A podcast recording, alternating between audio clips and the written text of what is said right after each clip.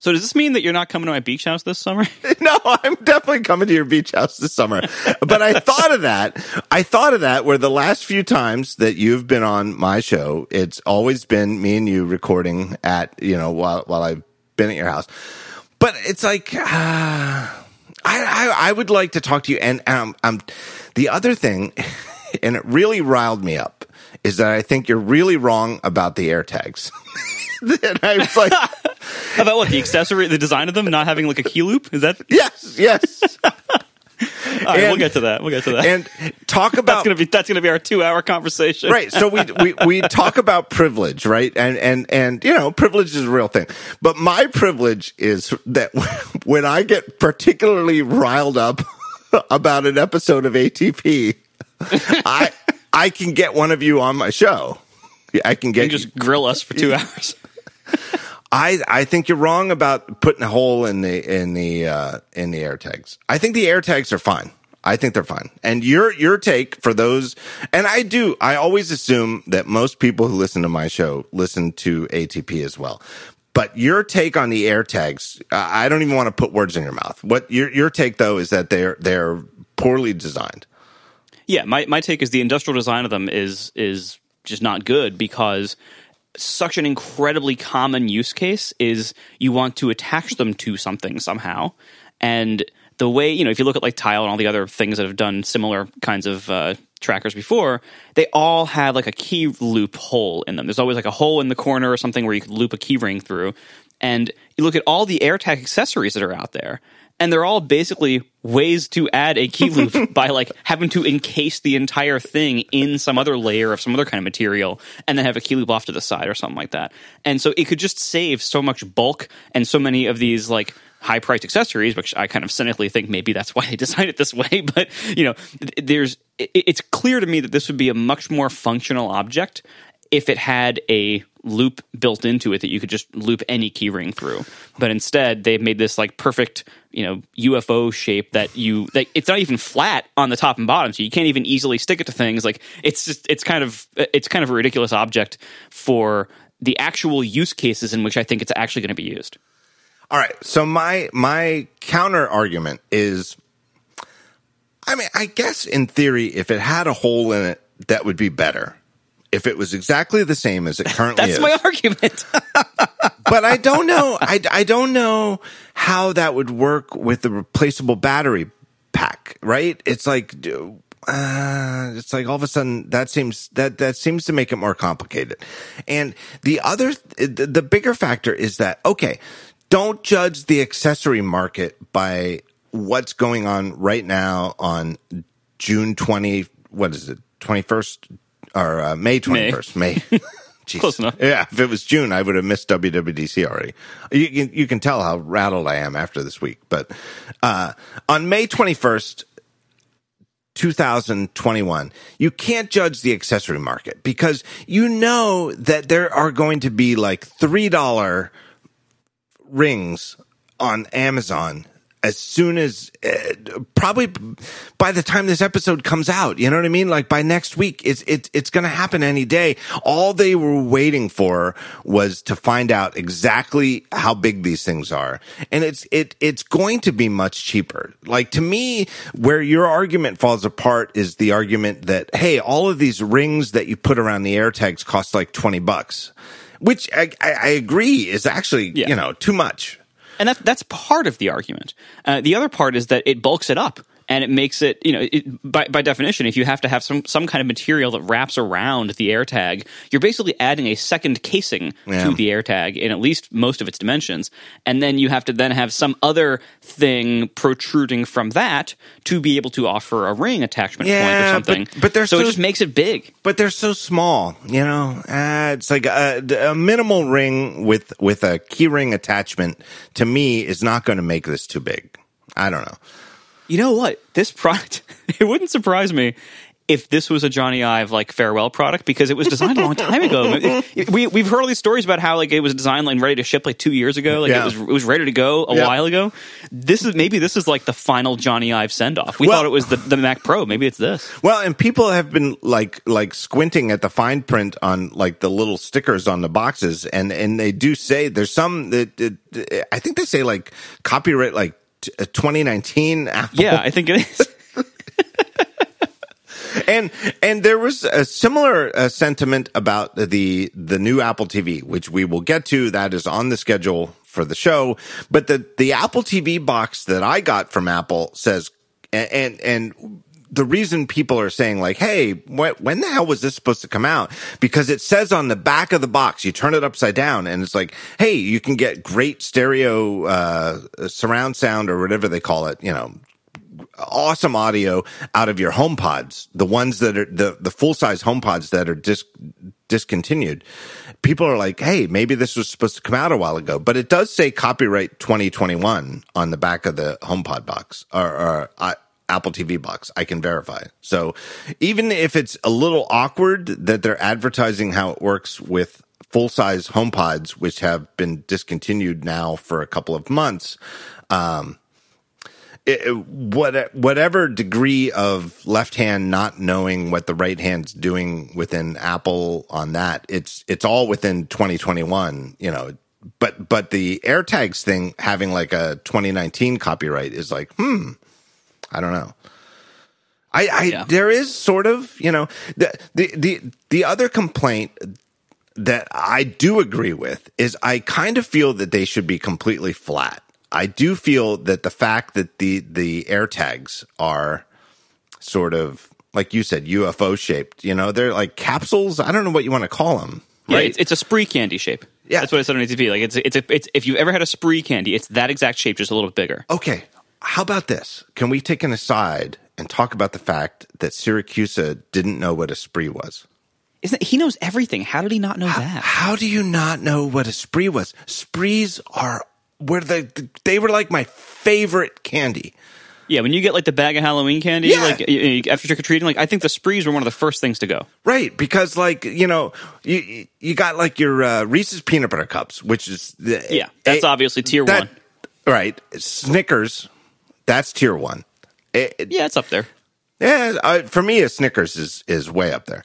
But the sprees are way at the top, right? And and like if we call the fifty yard line for a Halloween candy, I would call the fifty yard line at a sweet tart, right? Because sweet tarts Yes. are like ah, it's like it's good enough to eat. You're always going to eat them, but it's like it it just it's it's just like sugar packed into a, a into a tablet. You know what I mean? It's Yeah, like the sweet tarts are kind of like filler. Like it's like it, it wasn't bad filler that you're not going to eat. You Right. are still going to eat, as you said, but you're not looking forward to like devouring all the sweet tarts Yeah, first. Whereas sprees, those are going first. oh, the sprees were as fantastic. soon as you're as soon as you're out of peanut butter cups, you're you're up for the sprees. Oh, the sprees were fantastic. And the other thing too is aside from Halloween, when you had a couple of bucks to buy candy, a roll of sprees, man, that that was great. And it it bought you so much social capital where you could like eh, somebody'd be like, "Oh, you have a roll of sprees, can I have one?" And you'd be like, "Yeah." And then you'd yeah, give it's easily you know, shared. Yeah, easily shared. And just really fun candy. I cannot believe that John Siracusa, of all people, uh, consumer of uh, uh, North American uh, pop culture, had no idea what a spree was. And I, the other thing, it really bothered me that neither you nor the, uh, what's the other guy's name? what is? I, I, I'm so sorry. I. Kate, Casey Liss. yes, Casey Liss. Casey Liss. Oh my god, he's he's gonna kill you. He's, that's it. He's he's on his way to your house. I'm not good with names, Marco. he's fully vaccinated now. You got to watch out. He can travel now. But neither you nor the other guy called him out on not knowing what a spree was. To me, that should have been like lift lift the needle off the record. The show is over. How do you not know what a spree is? You should have paused the show and made him go out and buy some sprees. Cause I kind of feel like he would have been like, Oh, oh, oh, those are sprees. Okay, I got him. You know, he, he did know what they were. But again, maybe not. Maybe he grew up in like a weird neighborhood where there were like no sprees. I don't know. Sprees are great. He, he grew up on Long Island. They have re- regular candy here. Like it's not Yeah. that different. It was a great description. As soon as you said it, I'm listening to your show, and as soon as you said it's sort of like a spree, I was like, yes, that's that's the perfect description. And it is a little weird that neither side is flat. Even the the silver Yeah. side underside is perfectly flat. And I was like, that's perfect. And he's like, I don't know what a spree is, but blah blah blah blah blah. And it's like, what the? And all of a sudden, I I just lost the track of the AirTags discussion, and I'm like, how do you not know what a spree is? Yeah, and it's like I, I feel like it's like it's it's very kind of stereotypical Apple design of six years ago. Yeah. of like it's they made a beautiful object in a category where the beauty of the object is is not that important, and what is important is like the real world uh, kind of ergonomics or functionality of the thing and. I feel like not having a key loop really, or a keyhole, I guess, a loophole, whatever they call it, the, the, the hole in the plastic you could loop a keyring through. Not having that, I think, is one of those areas where like I think if Apple redesigned this product next year, you know, new Apple seems to be kind of righting old wrongs.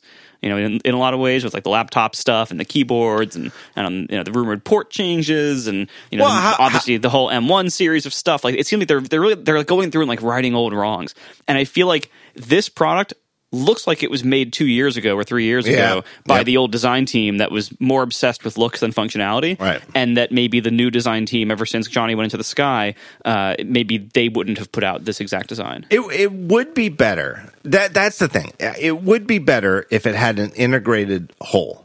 It, it- there's no. uh, How can you argue that it wouldn't be better if it was exactly the same, no difference, except an integrated hole, And and if somehow when you take the back off to swap the battery, if if there's only one way to screw the back back on, and the one way is that once it's back on, the hole is perfectly oriented. In fact, maybe it would even be better because then it would prove that you've screwed the back on the right way, right? Right. But I, I do feel though that there's going to be a gazillion three dollar uh, AirTag holders and AirTag. eh, You know, like your example of putting it on the bikes on the island. You know, there's gonna be, there's gotta, there's gonna be. Just give them a month or two, right? And there's gonna be like a gazillion ways to do it it is sort of the uh, again to bring up uh, Siracusa. It, it, to me, it is sort of the naked robotic core. Like they they know nobody's going to use these things uh, other than like what putting them in your purse or your uh, laptop bag. Uh, most use cases require some kind of attachment. Uh, I, I I just don't think it's as bad as as you make it out to be, though. It's just, yeah, it, it's it, it's the re, in the in reality, this is not a thing that's going to massively impact my life. Um, but it just seems like a weird misstep that's so obvious to me. Yeah. Well, and it, it to me the the the the product that it brings to mind is the the Apple TV remote, which I just wrote Oh about. God. but but that's the one where it's like, do you even use the goddamn thing? How how, how can this be? You know. Can we just celebrate that that's fine? Um, I I don't have mine yet, but can, can we just celebrate that that era is finally over? It's I'm it's, so happy. it's the greatest thing in my life. It's so great. So is it really as good as you, as you wrote? Yeah, it really. I well, of course. What, what do you think I'm going to do? Lie about it? I, I just I, I almost can't believe it. Like until I have it in my hand, which is probably not going to be until tomorrow. I, I I'm just not going to believe that they could possibly have fixed this this you know six year long mistake. But I, guess again, this is like this is Apple righting old wrongs, and this is you know it's it's been a repeating pattern. You know they they fixed the butterfly keyboards, they they fixed a lot of you know laptop issues with the M1 stuff. Um, they are allegedly about to kill the touch bar and make the laptops even better. And like it seems like this is we're really like on a good path here of like okay there were some mistakes made. They took a suspiciously and frustratingly long time to get fixed but at least now they are finally getting fixed Well, let's see what happens with AirTags. I don't know. it is. do you think we're ever going to hear about them again You know, I wonder because it is it's it's also a very curious device for Apple, right? Because it's not really a a peripheral to a thing. Like it really, it really does seem like the sort of thing that would be better if they just Eh, and I can't even think of another example where this applies, where it would be better if they just purely published a specification for here is how you can make a tracker that contributes to the Find My network rather than them selling them themselves. You know, it, it, it, but on the other hand, maybe they felt like they really had a good idea. I, I, I don't know. Well, certainly, uh, you know, I'm sure they, they thought that, you know, they would rather have the control over the design and over the product and everything that integrates with their system so tightly that like they'd rather have that control themselves. Yeah. you know it has so much tight system integration with like the setup little overlay thing and the constant bluetooth network um, and you know the kind of low power bluetooth network thing. I mean i think the only reason we didn't get it earlier was because you know probably you know uh, part of it was probably because of covid delays and in something. And in this case the um, exposure notification API that they developed for COVID is based on the same network and technologies and stuff that these use. It's it's basically that network just used in a, in a slightly different way. Um, so like they, it seemed like they had a lot of this stuff in place already, and the fact that this seemed to be ready to go like two years ago, I think maybe what held them back was antitrust stuff coming up with and knowing that Tile was going to be one of the companies that was going to really get up their butts about stuff that maybe Apple thought okay let's wait until we have the third party accessory program out the door first before we release ours. Uh, I, I, think that's probably you know if there were any delays from COVID you know add that to it. But I think both of those factored in to why this product seems to have been just waiting to be released for almost two years. I definitely don't see them only doing the third party thing because this is the kind of thing. It's it's just like how you know Apple makes so many like weird little like leather pouches and stuff for all their devices that I, I don't know why anybody would buy based on how what they are and how much they cost. But like you know they make a lot of accessories that we don't usually even talk about that aren't barely right. even worth mentioning. Um, but they do make a ton of accessories. Sometimes they're they're pretty nice. I, I use some of them myself. I even use that weird uh, flip open white MagSafe charger duo thing. Like I actually bought two of those, and even though there it was like hundred bucks or, whatever, one hundred and thirty bucks for those, it was I felt like such a jerk buying those, but they did solve a, a need that I had at that time very well. so I don't regret having bought them. Um, you know, it's like Apple has this whole world of kind of weirdly expensive, kind of weirdly limited sometimes accessories that we don't usually talk about. Uh, and I think the AirTags would have probably just been that and all the stuff that goes that attaches to them would have probably just been m- more of that category of thing had they not been seemingly delayed for two years without explanation. I feel like that's you know see also AirPower right, just that had a different ending. But like what made these products interesting to all of us tech nerds out here talking about this is like why haven't they released that yet? Yeah. What happened? You know, and that the question of what happened is a much more interesting story than the actual products once we actually have them in our hands. Which is like, oh, okay, well, it's a it's a tile, but made by Apple and better. Uh, okay, well, not a very exciting product, but uh, hey, if you need it, it works. The other thing, I, I think the antitrust stuff probably figured in, and I think that the privacy, like anti anti stalking stuff, yeah, figured in, and it seems like they didn't really figure that out until very recently. And, and, and not that they didn't think about it all along but that they didn't uh, figure out what best to do about it. Like i feel like there's to me there's a sense of okay let's say that the the AirTags were ready to go 18 months ago and they could have shipped them like a year and a half ago. Um I, it it seems to me like the contingent within Apple that not that there was a dispute. I, I'll bet everybody was like, yeah, we don't want these things to be used for stalking people or tracking them against their will. But the what do we build in? How, how do we how do we accommodate that use case, which is an anti use case? Maybe took longer to come to fruition and actually ship than than they anticipated. Yeah, that wouldn't surprise me at all because certainly like that's that's one angle that you would you you could totally foresee them having developed this product 95% of the way and then at the very end somebody's like, "Wait a minute. what what about this use case? And they're like oh no. We have to figure all this out.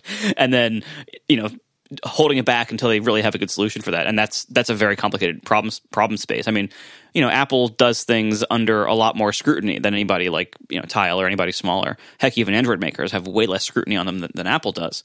Um, and so you know they have to think about things and design for things and accommodate you know failure modes and and right. flaws way more carefully and with way more diligence than almost anyone else in the business. Like, you know, if Apple releases something that has a problem, it's going to be a headline everywhere. It's going to be like, you know, breaking right. news. Whereas, you know, if if somebody much smaller releases something that can be used by stalkers or whatever, like it, it would it wouldn't even make the news at all.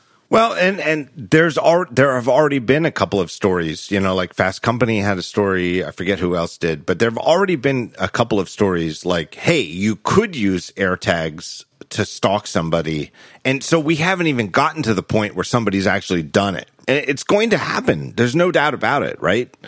To me, Apple's perspective on this is probably look, even if we don't get into this, the, these devices already exist. Why should we stay out of this just to avoid the stalking situation? It all leads to the sort of thinking like, ah, yeah, I can sort of see why they sat on it for a year and a half, you know? Yeah, like they had to. I mean, look, there was there was even like the drama with the Australian uh, Safety Commission. I forget the, the, actual name of it, but it's like the, the Australian version of like the Consumer Product Safety Commission, and they they determined that it was too easy to get the battery out for like for children to get the battery right, out. right, and that because you know because it's, it's, a lithium battery and the you know the positive and negative terminals are right. very physically close to each other, and so you could you could theoretically take the take it out, short circuit it with some small piece of metal, and have like a, a heat or fire risk on right. your hands. Um, so you know, the, it, even that got criticized like instantly upon right. its release. So yeah, they, they, definitely have have a lot of you know scrutiny on them. But I, I almost feel like you know we, we've we have had this kind of line in our head for a while as Apple commentators, like you know, Apple only enters markets where they can make a big difference or whatever, or, or their their core competencies. They really they really, they really want to focus on their core competencies, and that's why they don't make Wi-Fi routers anymore or printers or whatever, right? But you look at this and you're like, well, did they really need to make this? I mean, on one hand, it is way better way right. better right. than anything else out there because of the integration it has with the system. And that's something like, you know, Tile and anybody else right. trying to make these things, they will never be able to match that unless they just go into the MFI program of just making these things, which commoditizes their entire business. No one else running a regular third party app on iOS could ever make a system that finds things as effectively as these do. It's just not accessible to third party apps on that level um, which is its own potential antitrust problem, but that's a different discussion. Um, so, on one hand, you can say Apple can make a difference here, and they, they made a product that is way better than what anything else out there can be uh, without using like GPS and stuff.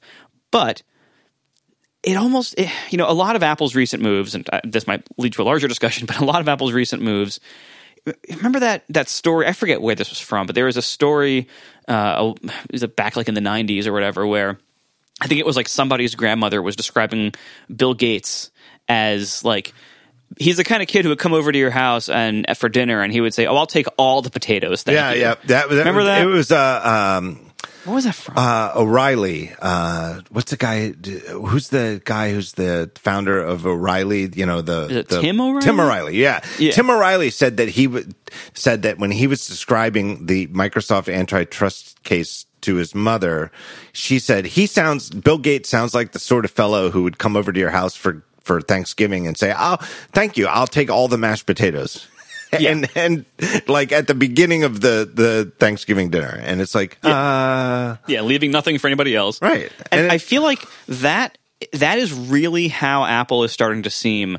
I, I, think Apple's looking around any industry that they could possibly get into at this point that that looks lucrative to them. I think they're very hungry for all of the money, and because and, and on some level you can kind of understand, like from from a like you know business financial perspective, they they need growth to to keep their investors happy and the stock and everything else. They, they need growth, but they're already such a massive company with so many massively profitable businesses that in order to get growth, they have to keep doing more and more stuff, much of which will be kind of gross. And, yeah, and, but, and so like that's why like you know they keep launching all these businesses that that they're just moving into whatever areas yeah. they can because they're really hungry for an ever increasing amount of money and. So on one hand, this looks like okay, they, they make a meaningful difference to this to this category of product by making one that works better. On the other hand, you ask like why would Apple bother doing something like this that that has you know not that much impact on the world and it might be kind of risky PR wise? And I think the answer is they thought they could make more money. And I think the answer, the reason they have all these weird $25 accessories to solve basic design flaws on it is that they wanted even more of that money. And accessories are a very high profit business for them because they, they can make something pretty nice out of some decent leather and sell it for like three times what, what it cost, at least maybe 10 times what, you know, what it cost them to make. And, and so it, it, part of what they're doing in many ways recently, you know, launching a credit card and stuff like that, like it just it just seems to me like they're just wanting all of the money, yeah. all of it from everybody. You know, they they keep pushing developers harder to, you know, they keep more strictly enforcing the in-app purchase rules and everything else to just get more of the money and they they want it all for themselves and and they're just looking around the industry saying, you know, where can we get more next? All right, let me take a break and thank our first sponsors. Uh, it, it also is. Isn't this great that I get to read the sponsor thing and it's not you? Oh, it's so great! Isn't I love it? I love showing up to this having done no preparation except I got myself a bottle of seltzer. I think that one of these shows you should make Siracusa do the sponsor reads just to, to stick it to him. It's it's not easy, you know. You get used to it, but it's like you know. I, I feel like he he skates over it. I do. I feel like he he he does not appreciate the the the work that goes into you doing all of the sponsor reads every week, week in, week out on ATP. But anyway, that's, that's well. But at the same time, like I have, I think almost never added something to the topics document. Like that's that's his, that's one of his areas. Like he he does that. Yeah, and I don't think I've, like I just I just show up. I do the ad reads before, right before the show. I do all the ad reads. I record them beforehand, and then I just kind of show up and I I open the document like 10 minutes before we're going to record and I look over the AskATP questions to make sure I don't have to like prepare an answer. Right. And then that's it. And then everything else, like he, he and Casey drive the, the topic discussions yeah. and, and you know Casey kind of hosts, you know, and, and, and, John does a lot of the documentation of like you know preparing the topics and everything, and and yeah, and so and I, and I do the ad. So we, we, we have this division of labor that works pretty well. Uh, Casey does the show notes, I do the editing, like all this all this stuff. But rest assured that we all we all do our thing, including including John. I'm I'm writing this down right now. I'm gonna I'm not gonna forget it. Casey is the guy's name. All right, all right. He's our, gonna kill you. Our first sponsor is HelloFresh, and I love this company. With HelloFresh, you sign up and you get fresh, pre-measured meals delivered to your home. They just come sealed in a box. You pick you pick the recipes you want. You get the meals. They come in a box and they're fresh and they're cold and, and they've got like uh, dry ice in there or something like that to keep everything nice and cold. And you can skip the grocery store and you get these meals and everything is pre-measured. You get just the right amount of all the stuff you want. The the recipe tells you exactly what to do to prepare it, and you you get these delicious meals. It's it's fantastic. Um, you cut out you even if you just get like two of them a week. You know it it really is a, a stress reducer on your meal planning, your grocery store planning, like what are we going to have for dinner tonight? That sort of discussion. You just, it just takes a lot of that out of your life uh, and all almost every recipe they have, they're all ready in 30 minutes or less. They're quick recipes. They're, it's not like you you know have to spend all afternoon cooking this stuff. Uh, it's really great. They have over 25 recipes every week, and it includes stuff that includes vegetarian meals, uh, kid friendly meals that you know focus on you know kid friendly. Uh, you know, let's let's you know let's be honest, kid friendly stuff, you know, simpler stuff, you know, without uh, exotic flavors or ingredients or something like that. Um, anything you, you, you could think, well, what about, you know, I, you know, I, I only like blank. They've got it. They've got 25 recipes a week. You, you pick what you want. You say, I would like this. I would like that. I would like this. And then that's what shows up.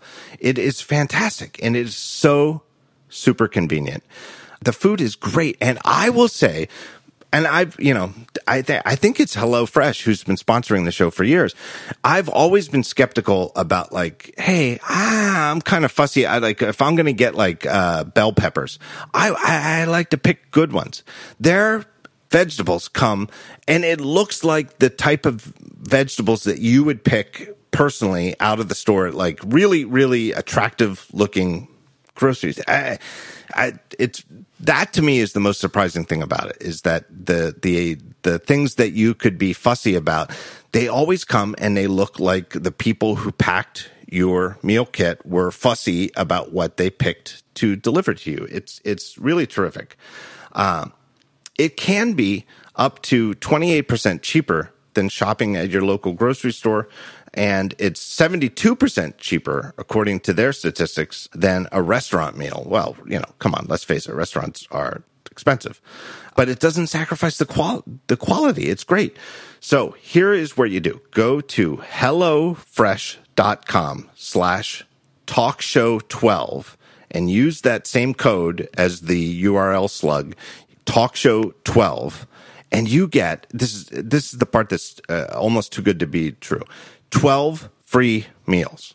Uh, that's unbelievable including free shipping. That's hellofresh slash talk show 12 and use the code talk show 12 when you sign up and you get 12 free meals. Again that I, all you're doing is listening to a free podcast and you're getting 12 free meals. It's too good to be true. And and free shipping.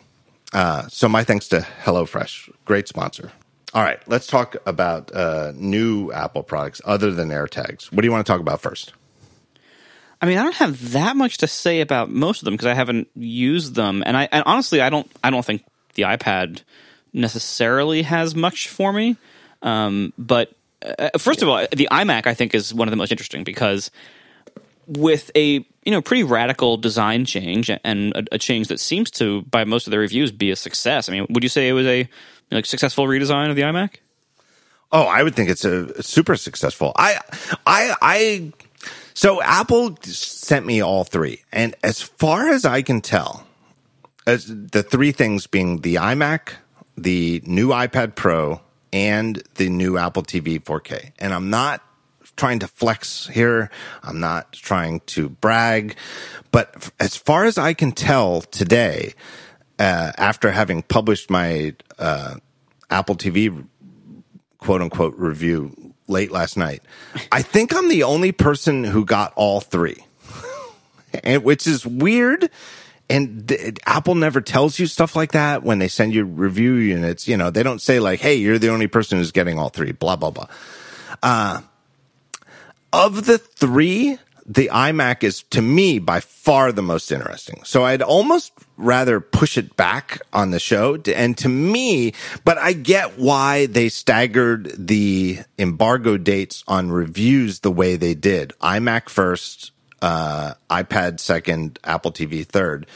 Um, but the iPad and Apple TV to me are easier to talk about because they're such minor overall revisions and uh, does that make sense? Yeah let's do it. I mean and i love the the way you did the apple tv i loved that it was like you know 80% about the remote and then you had like a paragraph at the end basically saying, "Yeah, oh, the box is slightly updated too." like that's, but which that's, is exactly like that's how I'm looking at it. Like, you know, I have I have two TVs. One of them they're both 4K now. One of them had the old non 4K Apple TV box on it. Like our, our secondary TV had had the old Apple TV HD on it, and we have a, a regular Apple TV 4K on our primary TV. And so I ordered one new Apple TV and one new just the new remote Right. And then and I'm just going to, you know, shift the Apple TV 4K onto the secondary TV, the first generation one onto the secondary TV, replace the Apple TV HD, and now I have new remotes for both. And so to me, I'm going to have two new Apple TVs basically because the difference between them is, you know, in like, oh, this can now do HDR 60 frames a second. Like, okay, well, I, I have no content like that. Um, so fine. Uh, that'll be great for my primary TV. I won't notice the lack of it on my secondary TV. Uh, and uh, the Thread Radio, might be something that matters to me at some point down the road. It isn't right now. Uh, so great. And I feel like I got two Apple TVs for the cost of you know one and a half. Right. I mean, I, I even said in my review, it's like it, the thread thing seems like it could be something. You know, it it really does. You know, when I just cursory read it, it's like it seems like it's. But I don't have anything in my house right now that is like, oh, you need an Apple TV with thread support to do blank. I, there's there's nothing. I, I can't think. It sounds like a good technology, but it's like uh, right now I can't think of anything. And and the Dolby Vision high frame rate HDR support. It's like what there's nothing I want to watch that is like that. So if you already have an Apple TV 4K, the one that came out like 4 years ago, there's it, it's not a a diss on the new one it's like what else do you want right? It's like it, it, it didn't need to support anything else. It's it's not like oh this is a, a bad update because it doesn't it's not more compelling. It's that if you already have a 4k tv and you have the older apple tv 4k you're you're it there's there's not much that you need except for a better remote yeah, exactly. Like that. That was the big problem with the Apple TV. Um, and I, I have lots of problems with like tvOS and and you know some of the weird UI decisions there, and, and some you know particular bugs in certain apps or certain behaviors of the of the services and everything. But that's all stuff that you're not going to fix in hardware. So among the like category of things that needed to be fixed in hardware, it was like 90% the remote. Yeah. Like that, I, have had no problems with my Apple TV 4K hardware. I, the previous version of the hardware, I've had lots of problems with. Like the, the Apple TV HD model, I, those actually, for me, those tended to die after about two or three years of use. Yeah, I um, heard you say that. And I never experienced that because I got one right away and then I used it right up until the 4K came out. And I even bought, I'm an idiot. I bought the 4K one before I even had a 4K TV because I thought, well, I'll get, I'm, I'm planning to upgrade my TV soon. So I should buy yeah. the, the Apple TV 4K. But I never had one die. But I heard you say that, which is weird you know. Yeah, I mean, well, you also dodged a bullet there because in addition to the Apple TV HD model in my opinion, having a lot of high death rate. Um, it also was noticeably slower, like just moving around the interface and you know just basic stuff in the apps. It, because it had a much older CPU, I think it was an A8 in there or something like that. So it was noticeably slower. Um, you're, so when you, you talking about 4K, it. You're talking about it in the past tense, but they still sell it. That's the um, that's I love this so much. I love that they are still selling it at the same price it's been for like the last five years or whatever. It, They're still selling it. it's hundred and fifty dollars. I I honestly think that it might be the worst product Apple Apple Incorporated has ever sold. In on today's date, buying the hundred and fifty dollar Apple TV HD. And again, if you're right that they tend to die after a couple of years, it's even yeah. worse. But even if it works forever, it is a terrible price for that device. Like if they sold it for let's say $79, right? That that seems like an Apple like price. If they were like $79 and you can get the non 4K Apple TV. Okay. But I, I see how they're, they're looking at it and they're like, well, that would really stick out from these 180 and $200 prices for the 4K. So if we want to, if we want to sell the new ones at, at 180 and $200, we better sell the old one at 150. Uh, and it's like, but all of a sudden, it's like they they're selling this ancient device with an A8. It's slow. It the OS is clearly not optimized for that processor. No. It, it, it, does at least get the new remote. That's nice. that is nice, and that. But it's just like for for thirty dollars more. At that point, you're you know if you're going to spend one hundred and fifty dollars on a streaming TV box, which is at the high end of the price range for that market, spend thirty more and get the one that is way better. it's not a small, it's not a $30 difference in performance and everything. It's a way bigger difference. Yeah, I, that, I don't know what's the worst product they currently sell, whether it's that or whether it's still, they still sell the old 21 inch Intel iMac and it's non retina. Oh, well until recently it had a spinning hard drive. That's yeah. at least finally gone. But they still sell the non retina base model Intel iMac. But I kind of feel that with that, anybody who does buy it knows what they're getting and they're buying it for a reason. Whereas the Apple TV HD seems like a device that somebody could buy by by mistake because they think like Yeah. I, I I this is already a lot of money. I only want to spend 150 on a streaming box. Let's just let me buy this one. Or or let's say you don't have a 4K TV. You've only got a that, I 1080. that's, that's probably the more common failure mode Right. here. Is like if you don't have a 4K TV and you have two things in front of you that say Apple TV HD and Apple TV 4K, Hey. you might reasonably conclude, and they're very close in price. Right. You might reasonably conclude that the Apple TV HD is the one you should get. Right. And and to me that's a huge mistake because to Yeah. me as as someone who used an Apple TV 4K for a couple of years with a 1080 TV, it it it was better, right? And even if you're not driving it at 4K, it was it was better cuz it was faster. Yeah, way faster.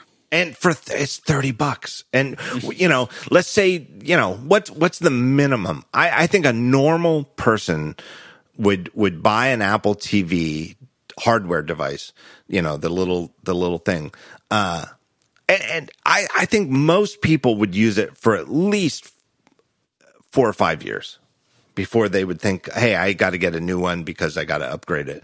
It's and and so at that point the $30 difference is we're talking about like what? Like 6 bucks a year? You know, it it I wonder if maybe did they maybe sell a bunch of those to businesses for like airplaying to projectors? Is I- that a thing that maybe I- they just sell a ton of them? I, I, I, I've heard from Daring Fireball readers that that is definitely a market, you know, that there's absolutely a market for buying these things to use as uh, projector type things that you airplay your presentation to, right? Like Yeah. it's sort of that, uh, uh, all, all the years that I spent making fun of PC laptops that still had VGA ports, uh, which is like seriously one of the worst, longest lasting ports in dis- history. It's like you cannot believe how long VGA was a thing, yeah. but it was always every time My I first computer had a VGA port. every time I would make fun of a new machine that came out with it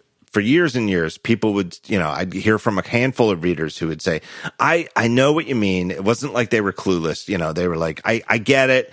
But where I work, you, if you don't have a VGA port, you, you need a VGA adapter because there's no other way to project your presentation, blah, blah, blah. And I, I, I think that Apple TV has and and AirPlay has taken a lot of that. You know, it's not so much that VGA, etc., have been replaced by HDMI or newer ports. Uh, I think AirPlay, you know, it, it, it AirPlay is great. Um, and so I do think that that's part of it, but still, wouldn't it be better to just get the low end 4K, even if you're only projecting your thing at 720p, right? Even if you're only projecting at 720p, it would still be better to just have the Apple TV 4K. Yeah, and I think it would last longer. I, Right. If it, it would be, it would have other advantages too. Like the Apple TV 4K has a gigabit Ethernet port instead of uh, 100 megabit on the HD. Um, but it just, yeah, it's like, yeah, you're right. Like lasting longer, I feel like is is the big thing there. But I mean, if they have a ton of these things sitting around, like maybe they, maybe it's like a HomePod situation where they manufactured too many of them a few years back, and they've just taken forever to sell through the inventory. And they know that business buyers will buy them, or you know, mistaken home users will buy them. I don't know. I- I I, don't know why they're still making it. You know what? It, it makes me feel like I should do like a hidden. Well, I wouldn't use the actual hidden camera, but do like a a. but just go into the Apple Store and and act like you know Joe consumer and be like try to buy the Apple TV HD and see if they will at least try to talk me out of it. And again, because I do think that in general, if you do this, can you please put your name in the little waiting system as Joe Consumer? Joe- no, because then they're gonna they're gonna show up as Joe C to most of them. Yeah, I guess it might it, it- because they're so they really are privacy conscious like that, right? Because uh, in general, I do think that you know one of the great things about Apple is that if you go in, they they don't try to upsell you to the to the most. You know, it's not like buying a car, right? Like everybody knows buying a car is the is the worst upsell experience because they're going to try to upsell you on everything. And I you know, I th- I I think the Apple Store has a very good reputation for, you know, they're they're you know, maybe they'll reasonably try to ask, like, you know, how much do you have on your phone? And if you, I think if you showed them your iPhone and you were like, look, and, and, and they're like, you know, settings, general storage and and it looks like you've only got like uh, 20 gigabytes on your phone they're not going to try to sell you uh, a 256 gigabyte iphone right? Like look you've you you're only using 20 now. What why would you buy a 256 I, I, they don't do that in general but so i'd be very Yeah. interested to know wh- whether but they should in general it, like doing a favor to the consumer, they should try to talk people out of the Apple TV HD. It's it's a terrible purchase at this point. I wonder to what degree they're allowed to like kind of push people away from a choice. you know, like because obviously, like you know, in most retail environments, the employees would be discouraged for any kind of implied insult of any of the products. Like you, you know, you wouldn't want your employees to be telling customers, "Oh, you don't want that one." you know, like obviously upselling is a different story, but you you wouldn't want anybody to possibly imply that like, "Oh, that's a, that one's actually a bad choice, and you should really get this one." I But, remember I don't know. when when Amy and I first moved in together in I think uh, 1999. We bought a new TV, and my friend uh, Don was a guy who had a van, and we bought a big, uh, big Sony. C- it was you know CRTs back then, big big TV. Uh, uh, you know, at, at 32 inches, right? It was humongous, which, you know, again, by today's standards, not that big, but the actual box was incredibly huge. But I remember buying it at Best Buy and, uh, I, I did all the research, you know, before going into the store. I was like, this is the TV I want. The, the here's the Best Buy that has it. You know, let's go pick it up. Don has a van. We'll we'll put it in the van. And I remember I, I very specifically that the salesperson was like, "Do you want any of these monster cables?" And I looked at him like, "Come on," and he and he gave me a look that was like, "Yeah, you're right." There, you know, it was just a, just a look. He didn't say anything, but it was like, "Come on, this is this is nonsense." And I was like, "These are nonsense." And he's like, "Yeah, these are," you know. And it was all just in looks, and it was like, you know, I'm not getting you in any trouble. I know you're supposed to ask me, but Oh, I flat out told. I used to work at Staples in college, and this was probably around that time period. Um, and and this was a, you know this was one of those times when you would sell a bunch of printers, but printers stopped coming with cables uh, because they realized that you could. You know, the retailers were much happy. Much happier with the manufacturers and would push the models that didn't come with cables in the box because then the retailers could sell you their like thirty dollar USB cable, and it was like a, it was just like a regular like six foot USB cable, and of course Staples and everyone else would have their like gold plated upgrade version, and we had this we had this whole book full of like justifications we were supposed to tell customers or they were trying to train us to tell people like why they want the gold plated cable because that will ensure like faster printing or you know it, they would tell it was there was no technical basis in it whatsoever and and and I just refused to say any of that stuff to people and people would often you know they would get the printer and I was supposed to try to upsell them on cable, paper, you know, extra ink and the service plan and everything. And I did, of course, none of that.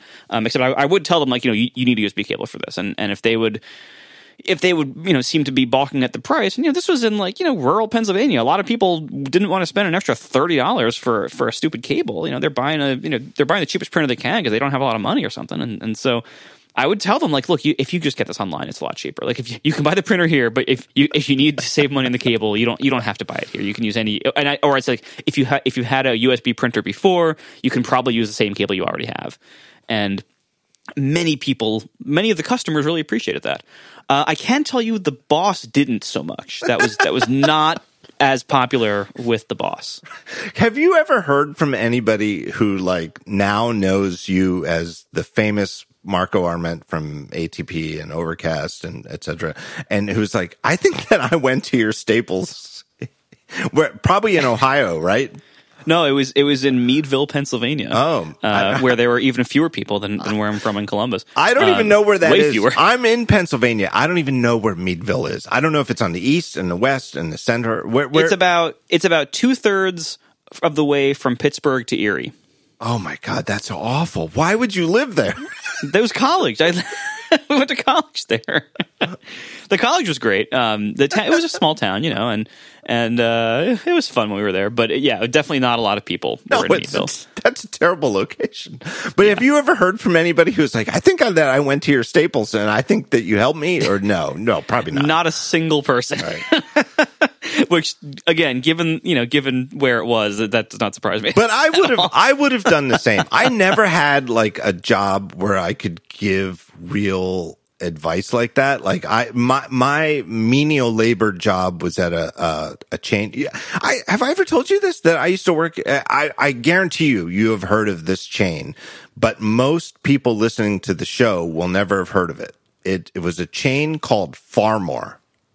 Oh, I, I've we had those in, in Ohio Of course, growing up. Yeah, because Phar-Mor started in Ohio, which is why I knew that you would know it. And Mm-hmm. do you know what their slogan was? no, So it was spelled P H A dash M O R. P H A R. Yeah, Far P H more. A. R P H A R dash M O R, and they left off the e at the end. You know, but the it, far more, and and uh, it was a pharmacy, but it was sort of like a the biggest pharmacy you could ever believe. You know, like oh, wasn't it like leave off the last e for savings? No, like no, it was far more where you get far more for your money.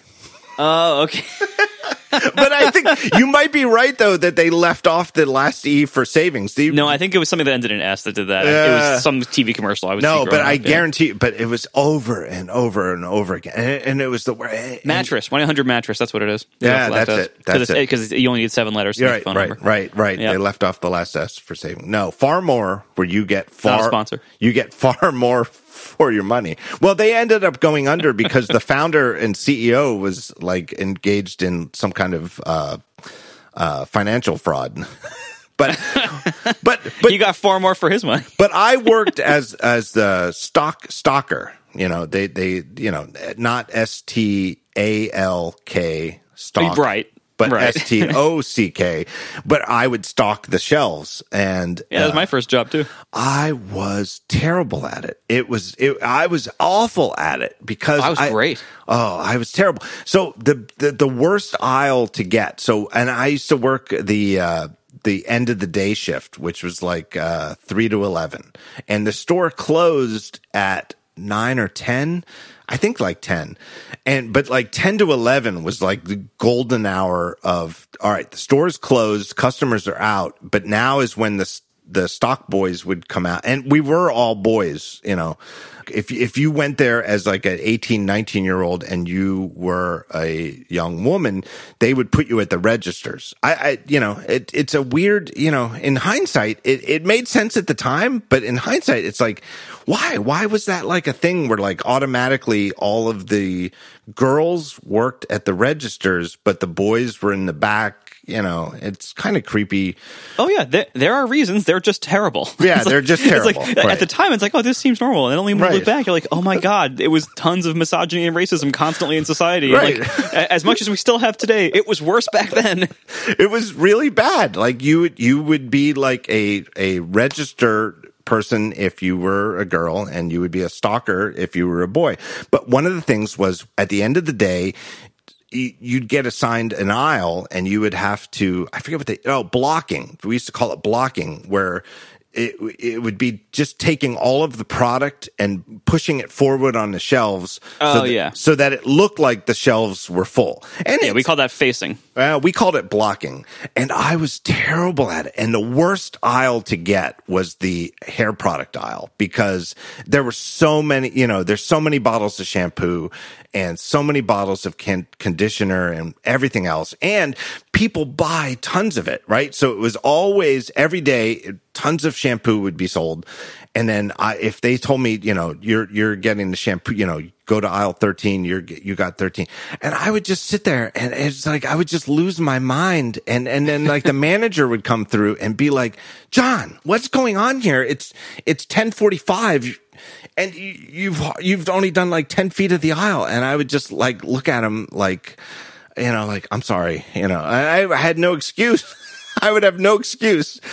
And it wasn't like I had a, a phone to, to, or a device to dick around with. It was just because I I, I could not uh, apply myself to it. But anyway, Phar-Mor is where I worked, but nobody ever asked me for my opinion on something. So I could, but if I did, if, if my menial labor job had been at a Staples like yours, I would have done the same thing as you. I, I will say for my for the job where I was a stockist, uh, that was that was at a natural food store, but I was it was like a, like a little natural food co op, you know, before the era of like you know the big ones now like Whole Foods and stuff, uh, and I I was like 15. I didn't know what anything there was. It just happened to be the nearest grocery store to my house, and so and they, they gave me the first job I could get like on my 15th birthday, and uh, so my other, my problem there was that if somebody did ask me anything, you know, they'd be like, you know, oh, where's the kale? And I and I would could honestly say I have no idea what that is. right like you don't know if it's a hair care product if it's right. a, a if, if is that something you put on your feet Right, because this was like 1996. Like, no, I didn't know what any of this stuff was. no, most people didn't. uh, so true. You know what? The best, the the best job at Phar-Mor, and it was hard to get into, and I only got to do it when somebody, you know, people would call out sick, and they'd be like, "We need somebody to do it." But the thing that Phar-Mor had was a, in a corner but strategically placed. So you had to walk through the whole store to get there. They had a uh, video rental corner and they had tremendously everything was 99 cents right so you could get first run movies rent them you know on of course on vhs tape uh, for 99 cents and whereas at like blockbuster a, a dedicated video rental store they were I don't know what what were uh, it was like five bucks to get like a first run movie. Yeah, four or five bucks. I yeah, think, yeah, yeah, four or five bucks, and far more it was like ninety nine cents for all movies, any movie, including the first run movies. But of course, they only, you know, the, the whole trick of that era was that there, you, you could only have so many copies of the same movie. So like a blockbuster movie would come out and they'd have like five copies five copies of it.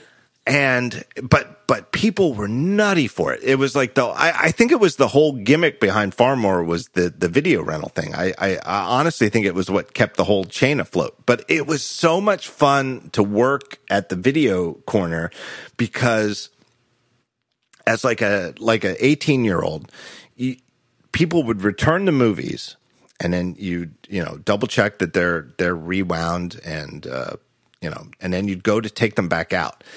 And people would be they they were they were like ravenous for them. And what they wanted to do because if you were carrying out 20 videotapes of returned movies and most of them were probably the first run ones that people wanted to get they wanted to take them right out of your hands but we we were authorized by management to tell people you are not allowed to take movies out of our hands while until we're done. And while we were restocking, that you could say nope, nope, and and it was so much fun to tell full grown uh, like 50 year old adults. Nope, you can't, you can't pick these movies out yet until I'm done putting them on the shelves.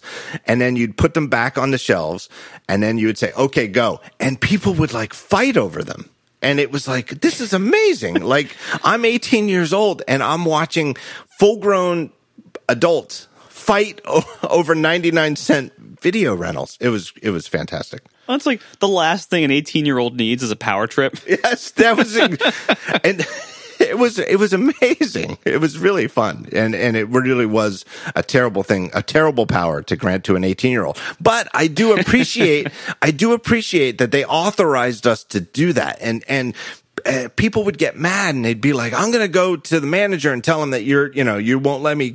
And I'd be like, go ahead, you know, go, go tell them because they've, they have told me you're not allowed to do this. And I think it was because before they instituted the policy, it was a real problem where they would like uh, effectively knock over the person who was like re, you know restocking the the video rentals.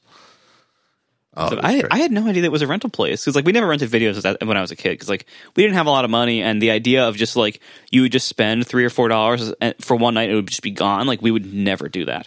So like video rental itself was its own like separate luxury that we didn't do, but we went to Phar-Mor all the time, and I'm just I'm kind of hmm. surprised I never even realized it was a video rental option. Oh, it was a it was a huge driver. You did did you did you never rent video games? Once, Really? I, one time I was like. I yeah and, and oh god it was terrible it was so one time I convinced my mom to let me rent a video game and it, it was a Genesis game and it was it was some it was somewhat expensive. At the it was like you know four or five bucks to rent a video game at that time. Um, and it was Bart versus the Space Mutants. Like Bart Simpson versus and it, it was one of the worst games I have ever played. And we, and it's I mean I guess it's a good thing I rented it before I bought it. Um, but at the same time, it was such a negative experience of like, wow, we just spent, you know, quote, a lot of money uh, on this terrible game. That was a waste, and never rented another game after that. My my friend, uh, same friend who helped me move the TV a couple of years later. My friend Don and I were roommates for a year, and we we we knew we needed a video game system, and we bought the. Uh, this must have been 1998. We bought uh, the Nintendo 64, and we thought, well, you can't go wrong betting on Nintendo. And we bought Nintendo 64, and we got the Super Mario 3D thing, which was a great game. And we, of course, had GoldenEye, which is uh, everybody knows the GoldenEye James Bond game for Nintendo 64 is legendary game. It was tremendous fun. It was ahead of its time. It Yeah, was groundbreaking in so many ways. Mean, that was the first like four player, you know, Yeah. first person shooter game for Yeah. consoles. Like that was it was incredible. It was it, and, and and and it was just tremendous fun and just, just Oh, by the way, if anybody wants to correct me on that, I don't care. It the N64 having four controller ports built into the system with no additional accessories was groundbreaking, Yeah. and that was the first big multiplayer shoot 'em up game that used them. No. you, know, you could you could probably do it on other systems before with like adapters and stuff because they were like they were multi, they were like four player adapters for the Genesis and for the Super Nintendo and probably even for the NES. Um, so like I'm sure there were other ways to do it, but nobody did.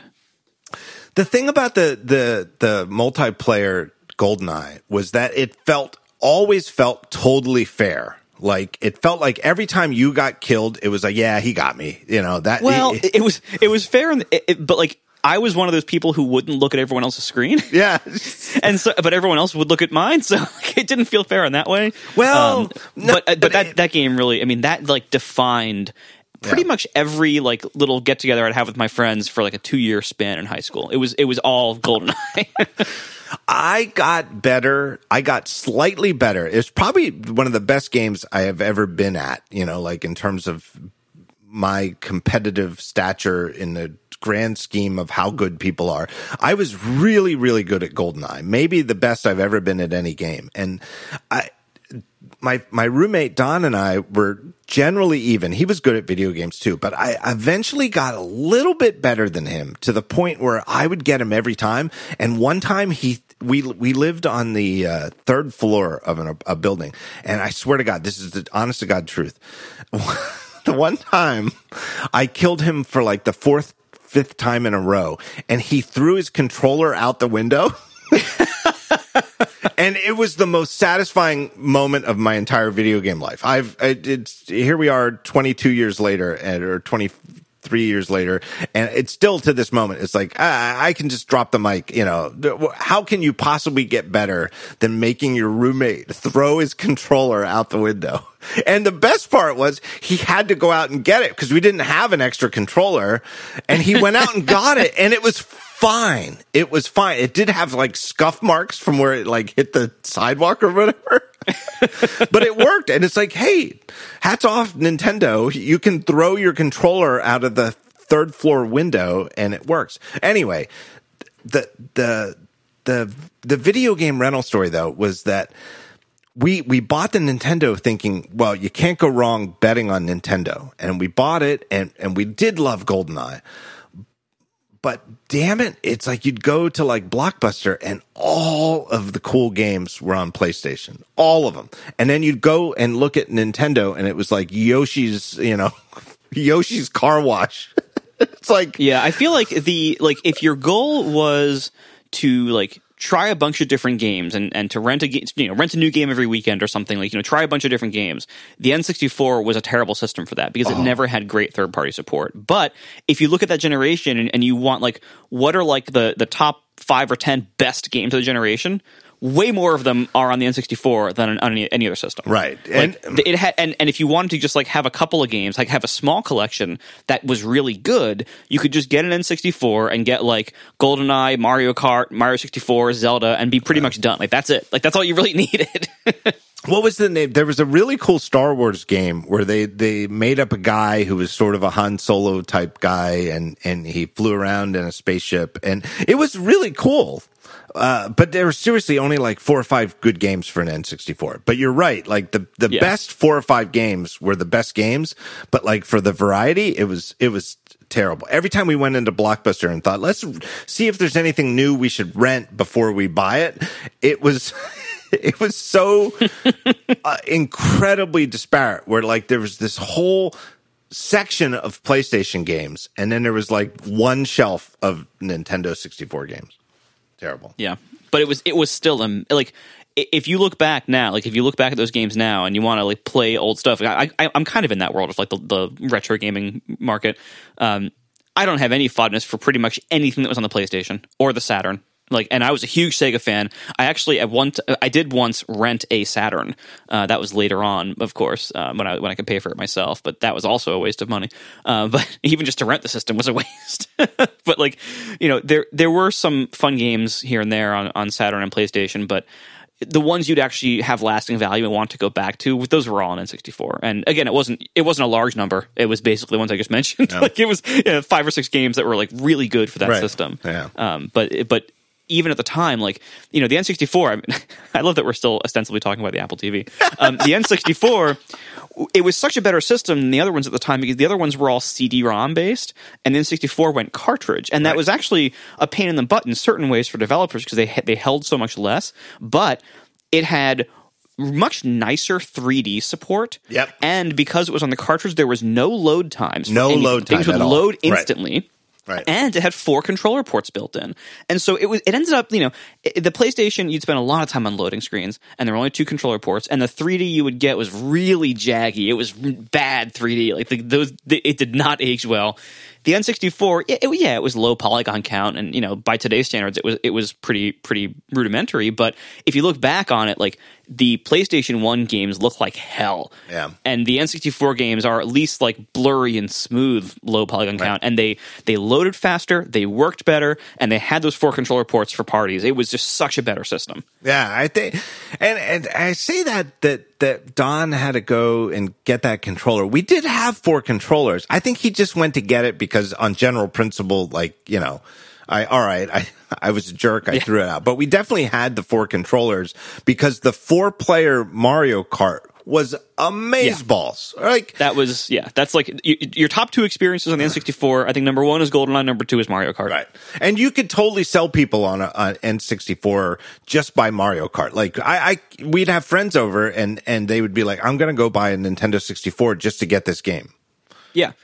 Yeah, that or GoldenEye, like those those sold so many systems. like just those two games sold so many systems. Yeah. But it was very true. All right. Let me, let me take a break here. Thank our next sponsor. It's our good friends at Hover. This is a song about the Apple TV. Uh, Hover is a great jumping off point for a ton of entrepreneurs. And they want you to start your business or your new project or whatever you're creating with a great new domain name. They have over 300 domain name extensions. In other words, it like back in the day when we're talking about Nintendo and there was just .com, .net, .org and .edu or whatever. They've got 300 of those extensions to choose from when you build your brand online. And that gives you a tremendous number of options to get the word or words in front of the extension that you want.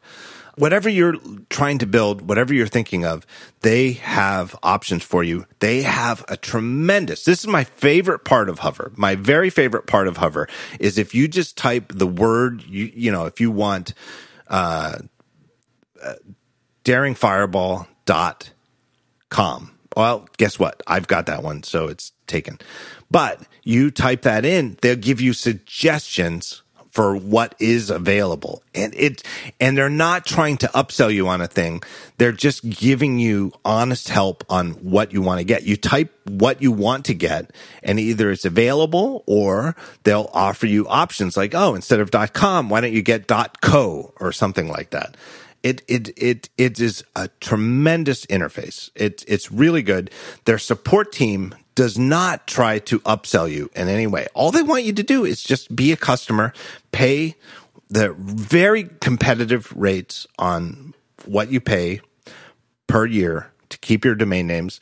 And if you need help, like if you have a domain name already registered somewhere else and you want to move it to Hover, their support team will help you to Uh, the fullest extent possible, even if you're a completely non-technical person who doesn't understand DNS at all. And again, I'm, I'm somewhat technical. DNS confuses the hell out of me and, and scares the hell out of me because you don't want to mess up your email and stuff like that. They will help you out and they'll just move your domain names over from what's probably most domain name registrars, honestly, are pretty scammy and scummy they will help you move these over in a safe way. It's it's really great.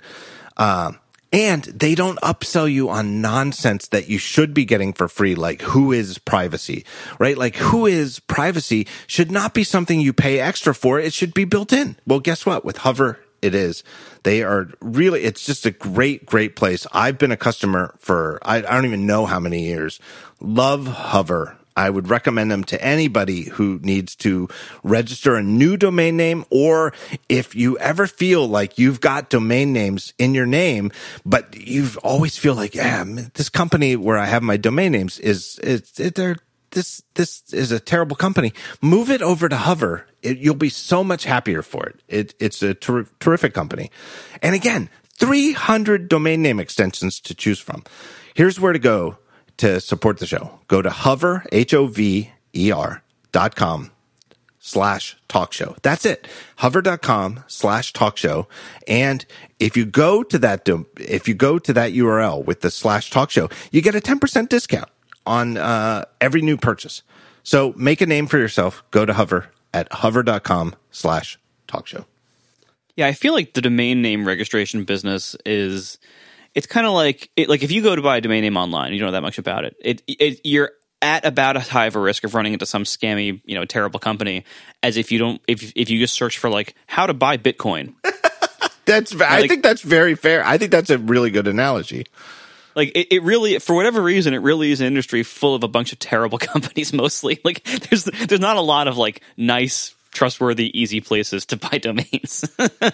it's it's such a weird thing where you know there is ICANN, which is the I C A N N, which is the centralized authority that controls this stuff, and they're the ones who who authorize new extensions and blah blah blah. You know, like our friends at uh, uh, uh, yes please right they're not not a sponsor this week on the show but they've got yeah yes please dot coffee which is a great uh, what how could that be a better domain name right so the dot coffee extension uh, you know, ICANN controls that. So there is a centralized authority, but they're not, it's, it, it's such a weird, like old school internet, like we're all going to, you know, the community will, will police this and, it's like I remember explaining it to Jonas, where where my son, where it's like uh, the whole internet really only works by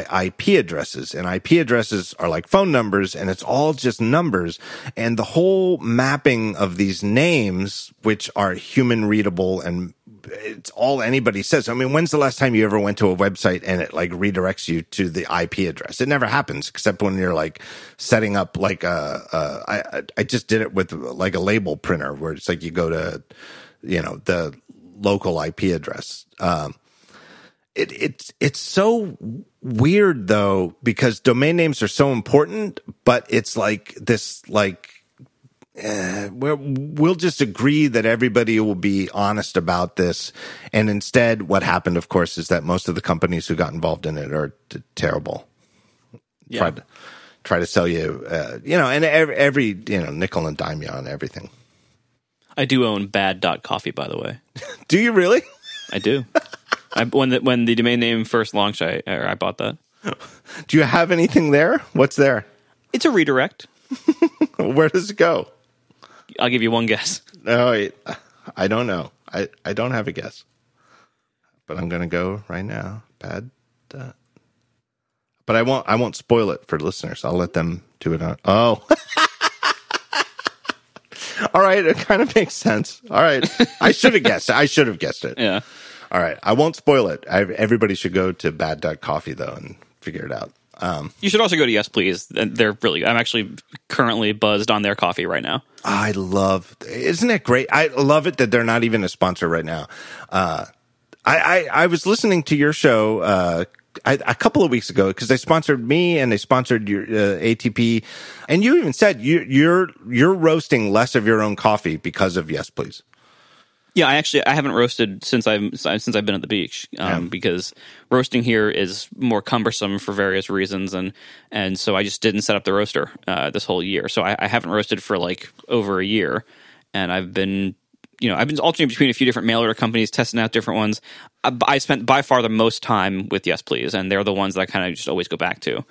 My my So I, I actually have it, I have it set up so that I so that I get them every two weeks, and then on the alternating weeks I get other things like filled in for variety's sake. right. But it- no one else is as consistently good as they are. Like they are just rock solid consistent, Right. and that's why like they've never left my rotation. my favorite story about it is that uh, during the the whole 2020 COVID year, like when when the postal system really went to hell and everybody was freaked out and and thinking like, oh my god, this is like an election scam. It's like the whole postal system had seized up and and everybody's like, oh my god, if if people try to vote by mail, they're not going to be able to you know get their vote counted and blah blah blah. Uh, I it's not Yes Please's fault, but my Yes Please shipments from postal service first class mail would be like I, I got some like three weeks late and it's like I ran out of coffee and it's like running out of coffee when you're a, a caffeine addict is a serious problem. And it was like what what do I do? You know like where do I go? And I like went out I like ventured out with my mask and you know worried about covid and I'd like buy coffee and I'd be like this coffee tastes terrible Yeah, that's the problem. Like, you know, normally you one would think, you know, most people who drink coffee in the world, and th- there's a few of them, most people who drink coffee in the world, you would think, how could you possibly like run out and that be a big problem? Because you can walk in literally anywhere and you can probably buy coffee. You know, you can either go to a coffee shop anywhere ever, you can go to like you know a gas station, a convenience store, they all sell coffee,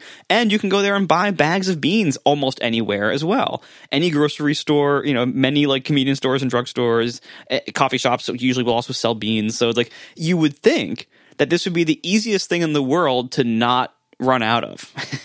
but once you're accustomed to good coffee, right then it's then it really becomes as if no one else sells this. You just have to like wait for it to arrive to you.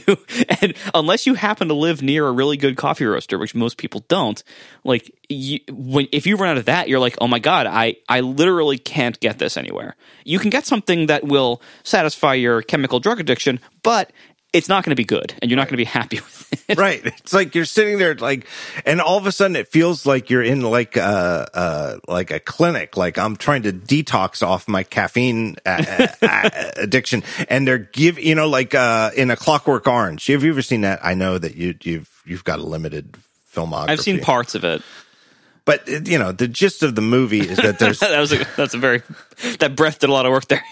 The gist of the movie is that there's there's a young man who's a criminal and he goes into the system and they try to decriminalize him well i don't want to spoil it but effectively I think my analogy probably works as a better synopsis of the movie where it's like, all right, imagine you're trying to get off coffee and your, your strategy is, okay, I'll drink as much coffee as I want, but it will taste terrible. That's the gist of a Clockwork Orange, and that's what every. It's like I don't. I I didn't know what to do when my Yes Please shipments were late, and then all of a sudden I would get the the one that was three weeks late and get a new one that that showed up on time, and now now all of a sudden I've got too much coffee. But anyway. Well, that, I was I was lucky that our po- for all the postal system drama that happened in a lot of places, it didn't affect us here. Like our, we have a, like a nice little like beach post office, and they didn't have any of those problems. So we uh, we we were very lucky to have Yes Please be pretty reliable throughout that whole that whole ordeal. Uh, um, but yeah, I mean, certainly if you want to get off of coffee, it's very very easy. Like just tell yourself, all right, I'm only going to drink coffee from gas stations from now on, and no milk and sugar allowed. It has to be black. I, I guarantee you, you will quit coffee very quickly. Right. You can drink as much as you want, but it has to be straight out of the gas station. Yeah, and yeah, no no adulteration allowed. Of you have to drink it black, just straight.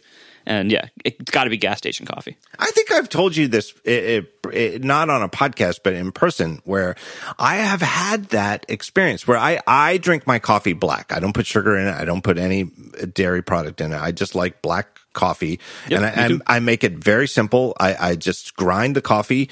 I boil water. I put a couple of ice cubes in t- after the water boils just to cool it down a little bit, you know, so it's a little bit lower than boiling temperature, you know, get it down closer to like, the 190s in Fahrenheit. And then I just do pour over. It's just a simple pour over thing. And I make a whole, you know, carafe of coffee and I drink a pot of it a day. Um, it, it is crazy to me how simple making great coffee can be, right? Because I don't know how to cook. I can't cook anything, but I can. I feel like I can make a really good cup of coffee. Well, I think the thing is like, you know, obviously there's all sorts of different coffee paraphernalia, different brewing methods, and and I've actually owned many of them myself and gone through a lot of that. You know, trying to go through all the gear and everything, and and what I have done most of the time is just Aeropress, which is fantastic. You know, this like. Twenty-five dollar plastic plunger that makes amazing coffee with Right. very little effort. Um, I, recently, I've been using a ratio coffee machine. Uh, Chase Reeves turned me onto them forever ago, in like one of his videos, and and uh, it's I, I've been really enjoying it because it is basically an automatic pour over. Um, And I still like Aeropress better. Like I like the output better from an Aeropress, but the ratio is a little bit less effort when I'm. We have kind of a busy morning schedule this year, um, so I kind of needed to save some time, so I went with something a little more automatic. But um, what's you know I think what this shows is like it's like if you try to dress up really bad produce. If you you know you, you have a like you know canned asparagus, right? Like canned asparagus is not super good. Um, it's pretty. You have to, you have to do a lot to it to make anything good out of it. You know, but if you have like fresh, nice asparagus, you don't have to do nearly as much to Right. it, and you'll get much better results much more easily, and it, you'll, you'll just have a, a much better time. That's kind of how like when you have crappy old stale coffee, which almost anything you can buy like on the shelf of a grocery store is going to be all of those things crappy old and stale and or and maybe over roasted, right? Most likely over roasted as well. Right. and so if you have oh, because if you're selling old stale coffee one of the ways you can get flavor out of it is to over roast it. Um, anyway so if you have old crappy input no matter what you do to it you're going to have to do a lot to that coffee and really know what you're doing to be able to brew that in a way that it will be a little bit less terrible. Whereas if you start with really good fresh coffee that's been well roasted by somebody who knows what they're doing and is really recent and so you know it's still fresh within it's you know within a couple of weeks of its roasting date you can do pretty much anything to it and it'll be great. Yeah. Like you don't really need a lot of skill as a coffee producer or barista, I guess. Like you don't need a lot of skill to do to, to get good output out of good fresh beans. Like that matters so much more than whatever, you know, technique and equipment you're using to do it. Right. It's sort of like, honestly, I I, I know we're on a bit of a digression here from Apple TV, but A little bit. a little bit, a little bit, a little bit. I mean, bit. the Apple TV was not that exciting of an update once we got past the remote. But it's it's sort of like, wouldn't you rather read a really good book, even if it was like a, uh, the- you know, just typed out and then mimeographed and then photographed and then crumpled up and then uncrumpled. But you'd, you know, like the worst possible physical manifestation of a book. It would be great though. I'd rather read like, you know, uh, F. Scott Fitzgerald than read a bad book prose wise that was beautifully typeset. You just you can't you know you just there's no disguising it. You know if it's a good story, it. It, you, you'll enjoy reading it no matter how bad it looks, even though it would be better if it looked good. Coffee is like that, where it's like if it's good, if they're good beans, you almost can't go wrong with it. You can't make bad a bad coffee beverage out of good beans. Yeah, well, you can, but it's it's mm. much harder unless you're really harder. trying. right? Like, and again, whereas you- like if you just take like basic normal technique and and just do an okay job of it, if you have good beans, you're gonna get great coffee out of that. All right, Apple TV. I've I I love this remote. I love it. I wish I had it right here in my hand. I, I did dithering last night uh, with the remote in my hand just so I could play with it. I love it. It, it, it. It's it's a wonderful little device to have in your hand, and it feels it. it it's it. You know what? I I, I was gonna go on a whole tangent about this in my review and then I was like, ah, I don't know if it works. It doesn't hold out because I didn't want to go into the whole video game thing because the video game thing brings to mind the fact that the Apple TV is a video game platform. But I was going to talk about like, I mean, is it? well, well, but that's why I didn't want to get into it. You know what I mean? Like, Right, it, yeah. it- it- it- there was no way to do it in a paragraph. It would have had to have been the entire thrust of the the thing I wrote. So I didn't even touch on video games. But like you, no matter how good the video game console is, you have to have a good controller. And with video games, it's more important because you, you're constantly there. There's no point to playing a video game if you don't have a controller in your hand. And for the most part with Apple TV, you, you use the controller to get to the thing you want to watch. You hit play and then you put the remote down and you just watch, right? So it, it the analogy breaks down, but it's like the same way that you want a great uh, controller to play video games. You want a good remote to watch stuff on TV, and this remote to me is is that remote. I'm so happy to hear this. Like again, I can't wait to get mine tomorrow, probably. But wow, I'm so happy to hear that because it it just it, this was one of those things that I feel like we've we've had we've been stuck with the old one for so long. And when and even like when they when they quote updated it by just putting that white ring around the around the menu button, That was the worst. That was that's the worst part about the whole thing. And again, I could have gone on a whole tangent about it. Where it's like it uh, almost would have been better if they didn't change it at all, right? If Right. they were just like, nope, that's our remote. But the fact that they changed something, right? Because that suggested that they that they realized, oh, we need to fix something about this, and then they thought this should do it. that's that's the only problem. We'll fix that problem solved. So like it just it was seeming like we were never going to get this fixed. I mean, before that Apple TV update was announced, many people were saying, you know, they're probably not going to make Apple TVs anymore because Right. you know now everyone like no one's buying them because they're too expensive. Apple won't make them cheaper, and also now you know you can buy Apple TV content in, on many other platforms now because they've they've Right. expanded their support. Like so now you can go and like you know most people don't even buy TV connected boxes anymore. Most people, when they buy a new TV, it has smart apps built in, and they just use those. And so it, it was it, it would it would have been equally as surprising as a new Apple TV release coming out if they would have discontinued the Apple TV as an entire platform and said, "All right, we're done." Yeah. Or else, and it, or if it, and I guess I, I've talked about this a lot where it's like I've always had the gut feeling that they weren't giving up on the Apple TV console. But again, I'm with you where it was to me like a 55 45 guess, you know, like 55% of me thought, I, I think they're going to come out with a new Apple TV hardware, but 45% of me was like, ah, but maybe not. And they'll just, you know, cause it sort of seems like they were just stringing it out with the old one and just Right. saying, Hey, just buy an LG or whatever TV that has Apple TV Plus built in and you can buy your iTunes movies there. You log into iTunes and you get all your movies and that's, that's our future. It, it, it really, it was hard to distinguish. Um, but I love the Apple TV platform. I really like using it.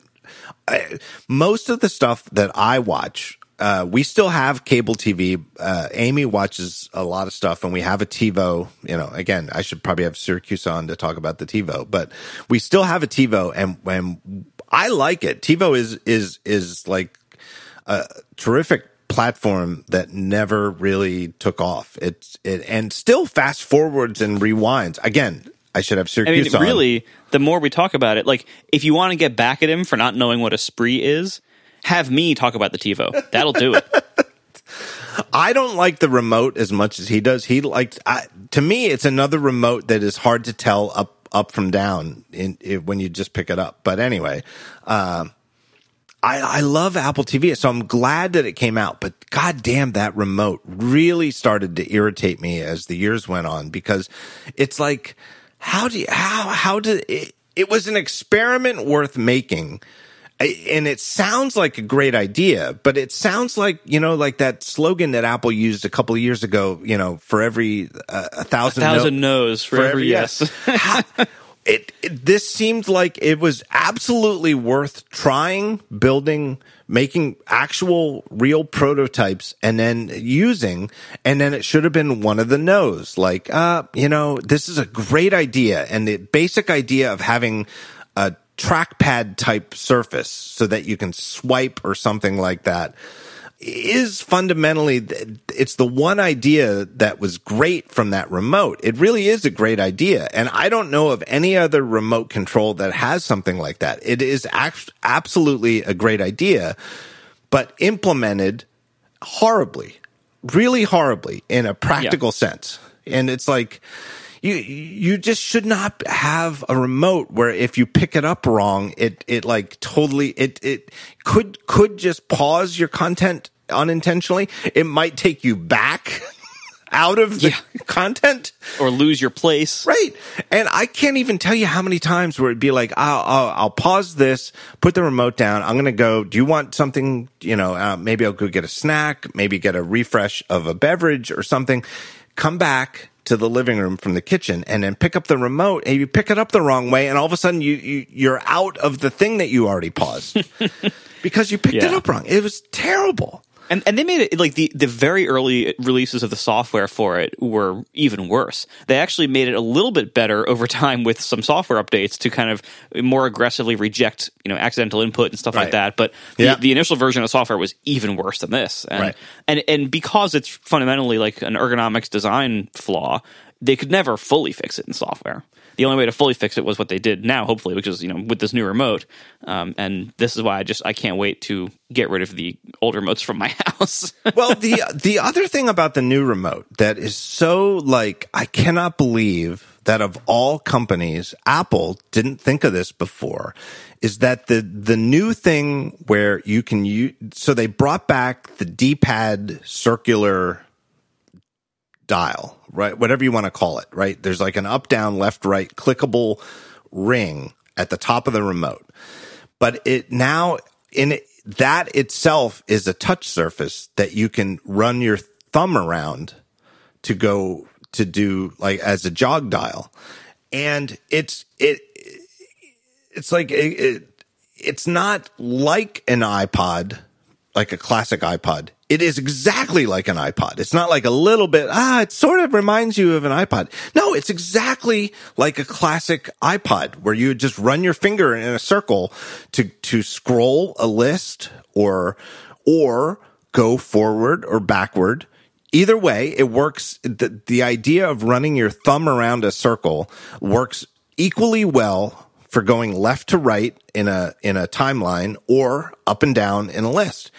And Apple invented that. It's it's it's an Apple thing, right?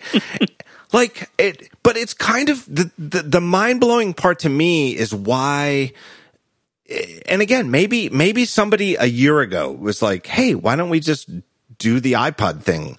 But I I can't help but think that there was somebody like back in like 2012 who was like, "We should make the Apple TV remote like the iPod where you run your thumb around in a circle to go up and down or left and right, which works equally well, and it'll be great."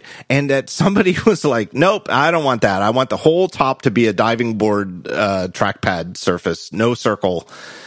that the circular thing on the new remote is the thing that that elevates it from okay, they fix the problems with the bad remote, but the circular thing is what elevates it to this is the best remote I've ever used. It's it's fantastic. I, I, really love it. The circular thing is is the game changer for me because it is like this this is the thing. And the thing about the the genius of the iPod click wheel is that you, you it's easy to keep your thumb going, right? You can just keep circle, circle, circle. You don't have to stop. Whereas with the trackpad on, on the old Apple TV remote, you, oh, yeah. you'd get to the side and then you have to pick your thumb up and, and go, you know, you have to keep yep. pick, swipe, swipe, swipe, swipe, swipe. Right. It's you're going through all those long horizontal lists. Oh, the circular thing is so brilliant, but it's, and again, it's like, how how did Apple of all companies not think we should make the remote exactly like the iPod?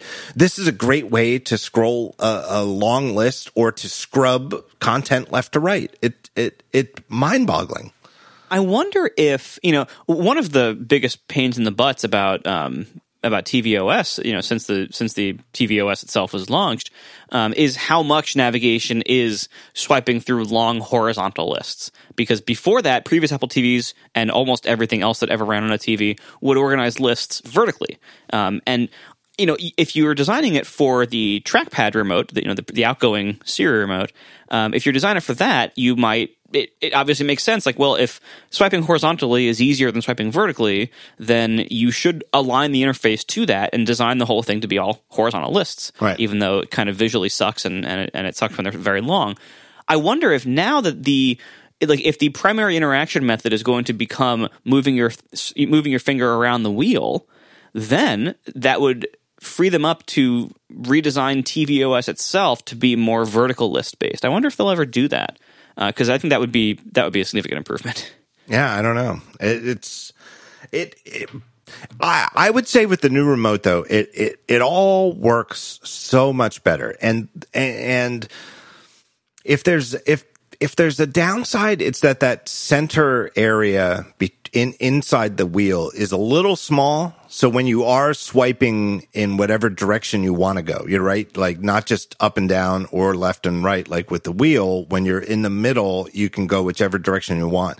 It is a little small, but I still feel it. It in my use over the last week, it's it's it's big enough that for the most part, it's it, it, it it's big enough.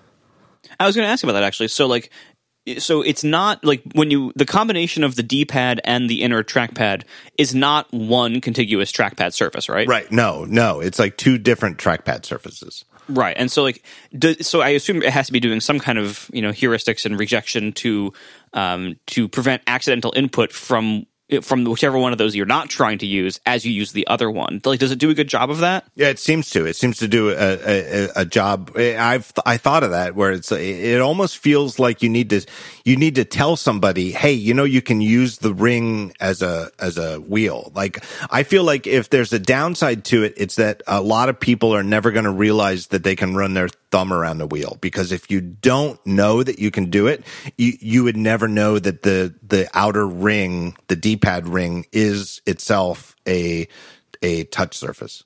Right, right, right. That makes sense. Yeah.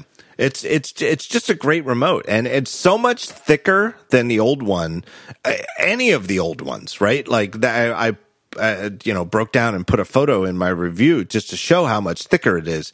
And again, there was no it's not like they needed the extra battery life. Like one you know nobody complained like of all of our uh, 100 complaints about the crappy black uh, Siri remote the battery life was fine right? You could yeah, it's great. You, you go most of a year without recharging it and when you do recharge it you just plug it into a lightning cable for a couple minutes and then it's fine.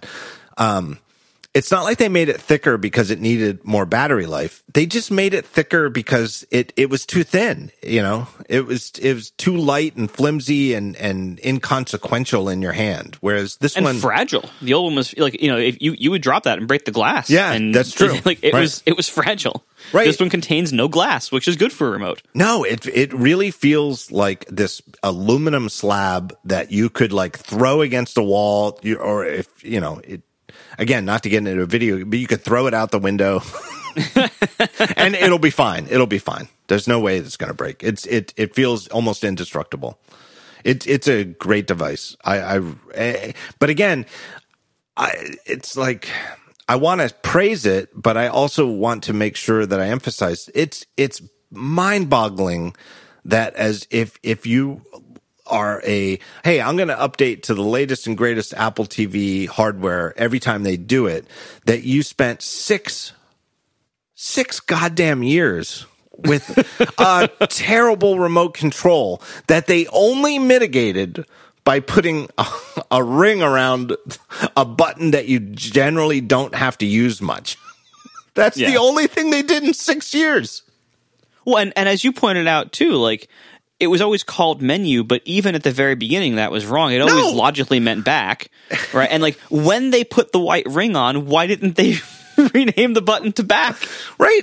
And it's even better that it's just a chevron, right? Because Right. it's it's better than putting the word B A C K on the button. It's better to just put the chevron because then it's universal and everybody Yeah, understands it. Right. But it's like that it I don't know. That was like a that that one to me also is like eh, because it's the sort of thing that Apple does so well. Like they really do, and, and it's underappreciated. Like they they're very very good at picking user interface labels for things, right? Like they they're you know they have very good user interface copywriters, for lack of a better word menu is it from the very first Apple TV. It's always been very strange because it never brought up a menu. It, Yeah. Even in version 1.0 of No. tvOS, like, I mean, it would occasionally bring you to a menu, but just Right. by circumstance. Yeah. But like, that's not that was not the common case. it was very strange label. I, anyway, I love it. It's really good. Uh, there's no reason. Again, I, I in, unless you know uh, before we move on, unless you really know that you you need Thread support right now, there's there's no reason to upgrade from the old 4K Apple TV to the new 4K Apple TV unless you, you need the thread support or you really think that Wi-Fi 6 is going to improve your experience versus Wi-Fi 5. I I, I mean that to me I, that's good. That's progress. I'm glad they support Wi-Fi 6 now, but I cannot say that my old Apple TV 4K got bad Wi-Fi because it was only only Wi-Fi 5. Uh, I don't know what the thread stuff does. I don't know what I, I, I have no eh, Dolby Vision high frame rate HDR content to watch. You know, just just just buy the new remote and you'll be fine. Yeah. Although, if you know, if you have one of the Pro phones, you can shoot that content. Right. Uh, one of the one of the Pro 12 series, um, those can shoot Dolby Vision 60 frames a second. My lowly 12 mini, which apparently nobody except me wants to buy, um, but my my 12 mini can only shoot 30 frames a second Dolby Vision. You know, that's funny. I, I wasn't going to bring that up, but I know that you got the 12 mini. I, I regret not buying the mini. What I bought, I for- love it. Well, what I bought for myself though was just the regular 12. So I'm tech, tech spec wise. I, I don't have the pro. I this is the first year where I didn't buy the best possible iPhone. I I just wanted the plain 12 because I really thought that the glass back was a, just a better texture and I like the feel of it. Um, and uh, the other thing too, and I think you've mentioned this. The other thing too is I knew when I bought it in October that you know what it, it's going to be at least at least best case scenario half a year before I even leave the house. So why do I care about the camera, right? Like you or know, the battery life wasn't that important either. right? Same thing. It's well, Well, on the mini, Yeah, because the the, Mini, right. the battery life is not great. Yeah. Um, but but you know, it it, it hasn't mattered much to me in practice because I don't go very far. I think here's here's my gut feeling. My gut feeling is that the mini, if it is, it seems to be selling relatively poorly. Whatever, whatever, Yeah, however well it's it's a selling. shame because honestly, I love it. I feel though that a big part of that is that the only way to truly appreciate it is to see it in person. You cannot look at Yeah. specs and say, "Oh, it's only five inches," and or whatever the size of the mini is. You know, and it, when you tell people the size uh, on a on a web page as you're ordering a phone, it doesn't make sense in a way that if you go and hold it in your hand, you're like, "Oh my god, this is amazing." Yeah, and and because no one could really see these things in person this year, Right. I, I think that definitely played a part. I don't think it played a big enough part though to like. I, I think I think the real story is what what we've seen over and over again, which is like people say they'll buy small phones. But then when you give them bigger ones, they buy the bigger ones instead. And while some people prefer the small ones, like me, you know, in this case, um, it's not enough people to justify it. And and in in, a, in many ways, the small phone market is also the low end phone market, and Apple already satisfies that in part with the iPhone SE line. And you know, I don't know to what degree they're going to maybe keep making the mini in the future as a cheaper model. I don't know if they're going to do that or not, or if they're going to just, you know, once the 13 line comes out, maybe the 12 mini is just gone from sale, like, like they often do, um, or maybe maybe only the 12 is for sale and not the 12 mini anymore, um, which wouldn't surprise me at all. Um, but you know, it, it definitely does seem like the small phone market is mostly the low end slash inexpensive phone market. And there's a few people like me who would pay like whatever they wanted to charge for a really high end but small phone.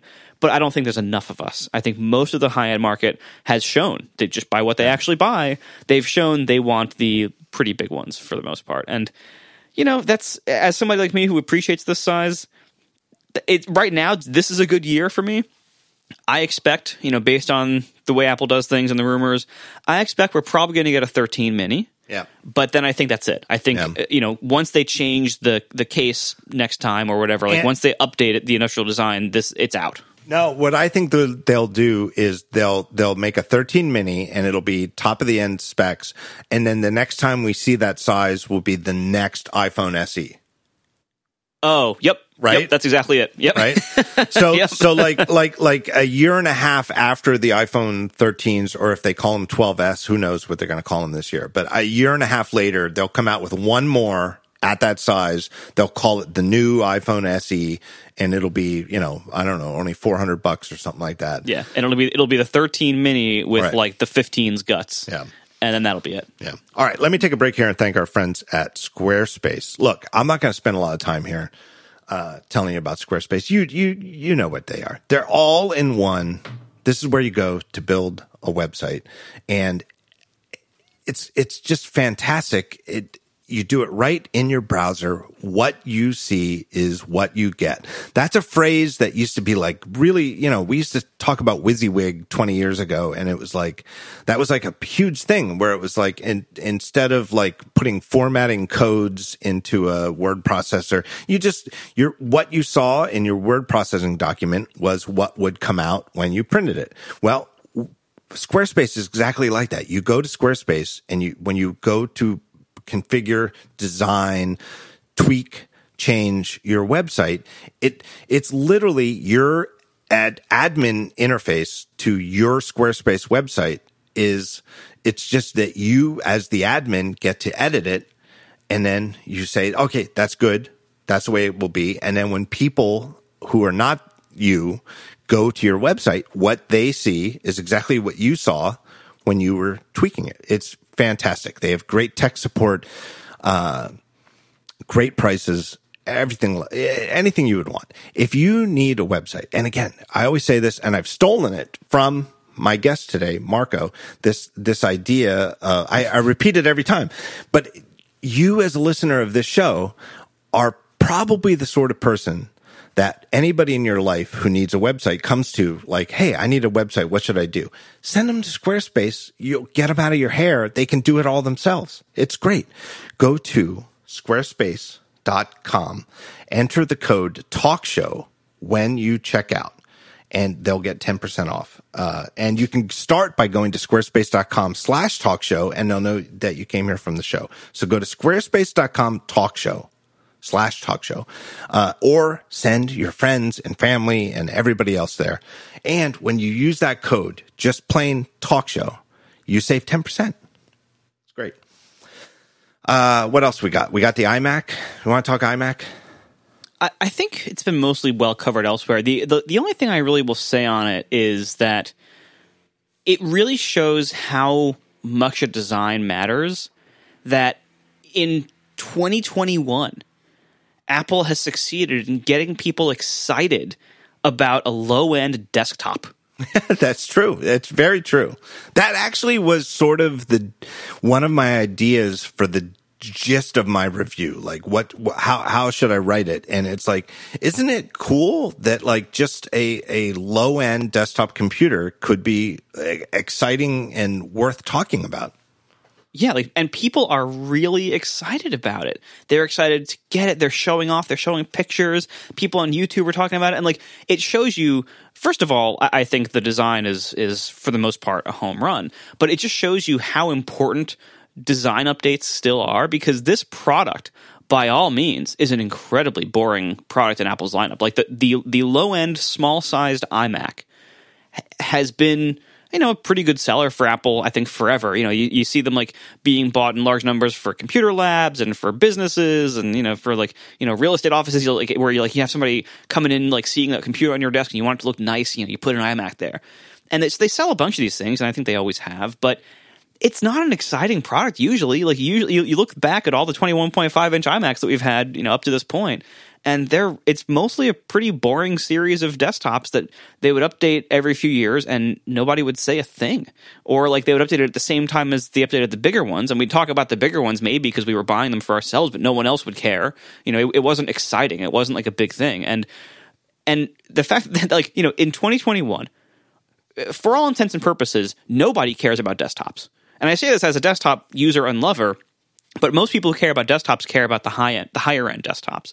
Um, and and there's not many of us left even there. Uh, you know, most computer users are laptop users, and so the fact that they launched a brand new desktop design now in this day and age and it's getting this much excitement and joy and attention from people. And by all accounts, it seems like a pretty good computer because, of course, it's an, it's an M1, and all M1s are fantastic computers. I know because I own two of them already. Like, it's it's it really shows.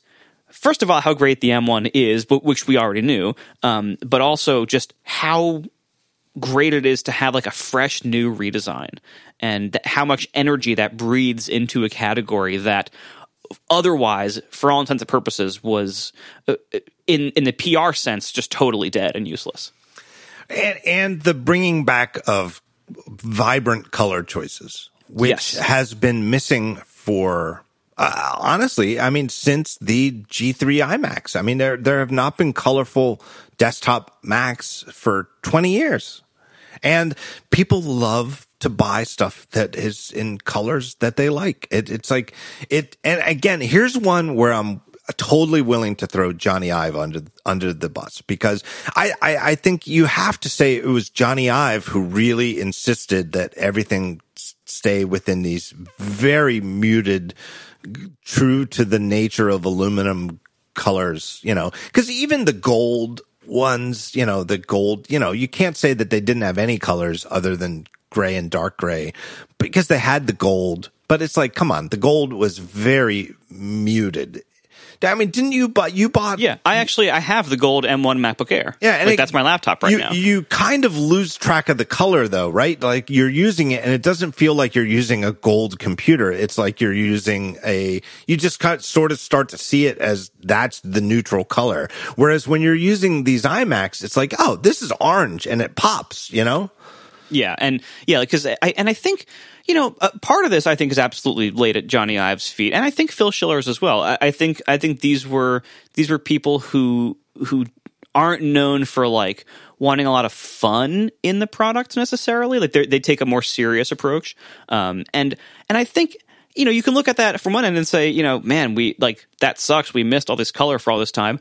On another you know, from another point of view, though, it's part of fashion, and fashion goes in and out of style. And I think, you know, in the in the original iMac G3 era, like Apple introduced color to the world of consumer electronics, and it was really big for a little while and then eventually like that kind of phased out of fashion and things got more serious. And as everything moved from plastic to metal uh, everything got you know just like the, the look of raw aluminum became the look of nice hardware for a long time. And that was just what was in fashion. And then you know and apple has always been good at, at coloring aluminum like they did with the original iPod lineup, like the, you know the iPod Mini and, and everything were had fantastic colors, and and eventually the Nano, you know, once that went aluminum as well, like they always had really good aluminum colors. But you know, for the most part, I think the the industry, just like what was cool for a long time, was metal, just sheer like natural looking aluminum, and then eventually dark metal space gray, like what, however, like 19 different colors that has meant over the years.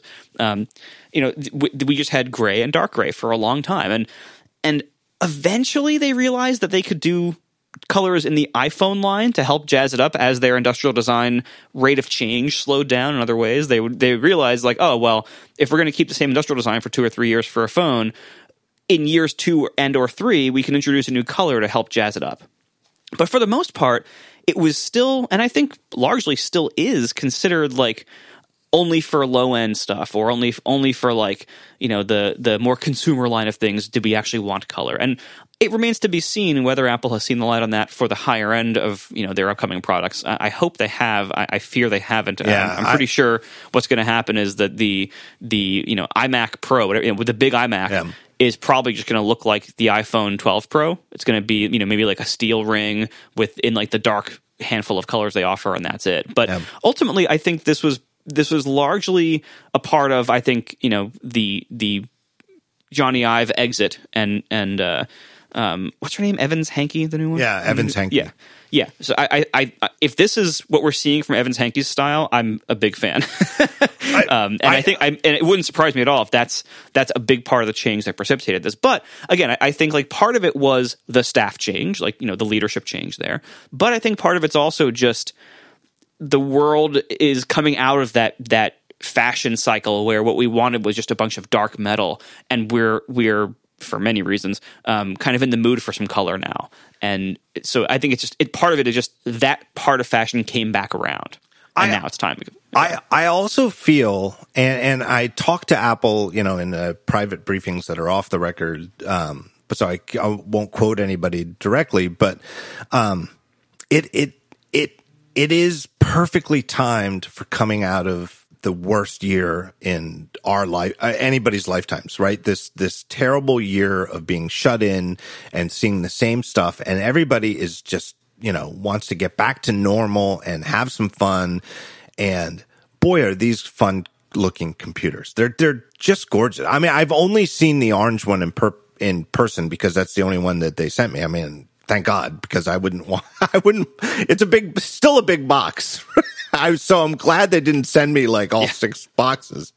Uh, and then, you know, I'd have to send them all back and blah, blah, blah. Uh, but just judging by the orange one and how much better, I think the orange one looks great on screen when you're like, Hey, which one do I want? I like the, the it looks, it looks great on screen. You see it in person, it looks even better. And, I've heard and just chatting with the people who, who, and, and reading the reviews that other people wrote, everybody seems to have that same opinion, no matter which color they got that, hey, the blue one looks better in person than you than it looks on screen and on screen it looks great. And it's just so fun and it seems so perfect for the moment. But i'm with you. I i i have i don't think they're going to do it with the pro ones. I think the pro ones are still going to be like you can get whatever whatever color you want as long as it's a shade of gray. Yeah, and that's and this is this is another area where I'm so happy I went with the 12 mini this year instead of usually I would go for like the smaller of the Pro phones, you know, like the the 10, the 10R, the 10 or the 10, the 10s, and the 11 Pro. Like that. That's how I went before. Um, but I was always envious of the better colors that would be on the like the 10R and the 11 base model and stuff like that. I was always envious of those because they always had better colors.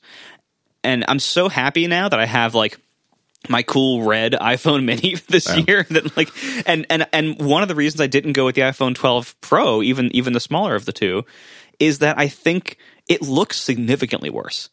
Like the, the blue looks decent, but you you touch those steel bands and they're covered in fingerprints. Yeah, I don't like it. I- yeah, I don't like it. it. feels worse. It looks worse. It's heavier, like by a lot. Like it's bigger and Yeah. heavier.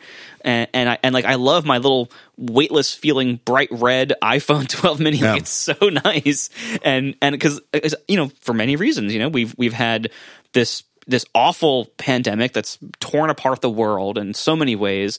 That itself was the capper to the Trump administration, which was uh, its own dark times right. in so many other ways. So like we've come out of this like cynical, dark, awful, tragic time, and and I, I feel like we're we're in for a pretty big upswing of like just joy and Yeah. happiness and and getting back get, getting back into things we like and and happy just feeling good again Yeah. and it's going to take us a little you know might be a bumpy transition for a lot of people to get there but that's where we're heading and I, I feel like this we're like this year the rest of this year is going to be just like a celebration in many ways for a lot of people and it's a perfect time to have bright new colorful stuff again be introduced into into our world And and that makes me wonder too if if in the new regime, the Evans Hankey regime, for lack of a better word, maybe Yeah. maybe even if the pro computers aren't rainbow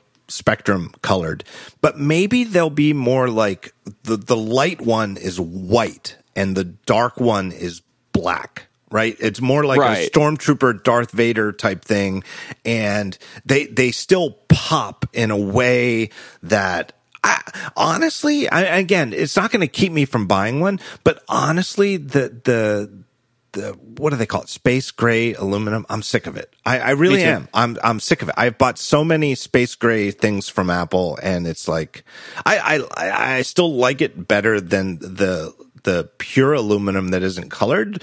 But it's like ah, come on. See, I went the other way. Like I stopped. I, I was sick of space gray a few years back too, and I I, I just started buying like the light colored version. Yeah. I, I bought like the the you know the white-ish phone and like the, Yeah. the I, I bought the silver laptops, and I did like them better. But- uh, but but like it, it- you know, it wasn't a good like the whitish iPhone 11 Pro was not a good white. Right. Uh, you know, there was like a, a real like regular like matte bright white would have looked way better, and I would have greatly preferred that. All right, let me take a last break here, and I'm not I'm not making this up. This the, I didn't fix I didn't fix this just to have Marco on the show, but our fourth and final sponsor is Mack Weldon. I'm not. I, I'm wearing like let me see. do you want to I'm do the read for me? Do you want to do it? I could do it from memory, sure. Yeah. I mean, I'm wearing their, Why don't their you do it? socks. the Uh, only I'm other wearing- person I've ever done this is is Merlin. Merlin's the only other person who's ever taken over a read for me. But do you want to do it? Do you want to tell people Sure, about? yeah. So Mack Weldon, they're reinventing men's basics, basically. And you know, this spring we're all going to be busting out. We're going to be getting outside, and you know, you want to look good. You want to, you know, have good, good new clothing to wear. And Mack Weldon just makes the best, you know, shirts, pants, t-shirts, underwear, socks, like sweatpants, exercise gear, uh, jackets. You even wear their slippers. Like they, they make the best stuff. And every day I'm wearing Mack Weldon's clothes because I all of my underwear is there. So every day I, I, I happen to wear underwear every day. So every day I'm wearing Mack Weldon's clothes no matter what because it's at least the underwear. About half to two thirds of the time, I'm wearing one of their t shirts also. I especially enjoy the silver line.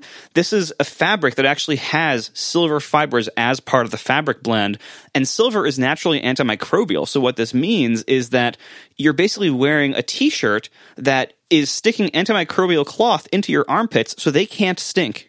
Like, they literally, you, you, you'd be shocked. Like, you wear, I wear these all summer long because you basically can't stink in a Mack Weldon silver T-shirt. It's it's an amazing fabric, good for workout wear too. They and it, you can also buy the silver fabric in their underwear and everything. So it is fantastic.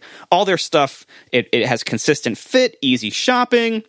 Uh, it all like you know works well with each other, so you, you know you know that like okay, if you got this type of shirt and you're a small, you can be confident that you can buy this new line. You can buy its small and it'll fit you. Their long sleeve stuff is great. Once it gets cooler, I love the warm knit stuff. They're like waffle knit shirt. They just have an amazing line of products. They also have a free loyalty program. Here's how it works. You get, um, oh, God, I gotta remember all this. All right, so No, you get make level. your- uh, I'll take you make over. your first Let me take purchase. over. Let me take level over. one. You just get it for free. You get your first purchase. You make your first purchase. You get free shipping for life after Right. that. And then, if you spend two hundred dollars, you get twenty percent off for the next year automatically on all your purchases. That's great. Right? That, Did I get it? That that's fantastic. I will tell you, their their polo shirts are the. Uh, I I have gotten numerous compliments since I've been reintroduced into real life and left the house.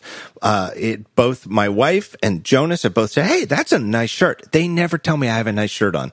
It's the Mack Weldon polo shirt, and it's a really nice polo shirt. I love it. I remember when you and I were out, we were for our friend Michael Lopp's uh, birthday party uh, right before, about a, like a month and a half before the whole world shut down. And I came down to the lobby and you were wearing a Mack Weldon uh, warm knit shirt. I was like, I know that shirt. I have that shirt. Yep. It's like, You're a podcaster, aren't yeah, you? Yeah, you're a podcaster. but they're great shirts. It's not, I don't wear the stuff because they sponsor the show. I wear it because it's great. Anyway, here's where you go to find out more. You get 20% off your first order as a new customer, exactly like you're at level Oh, I forgot two. about that.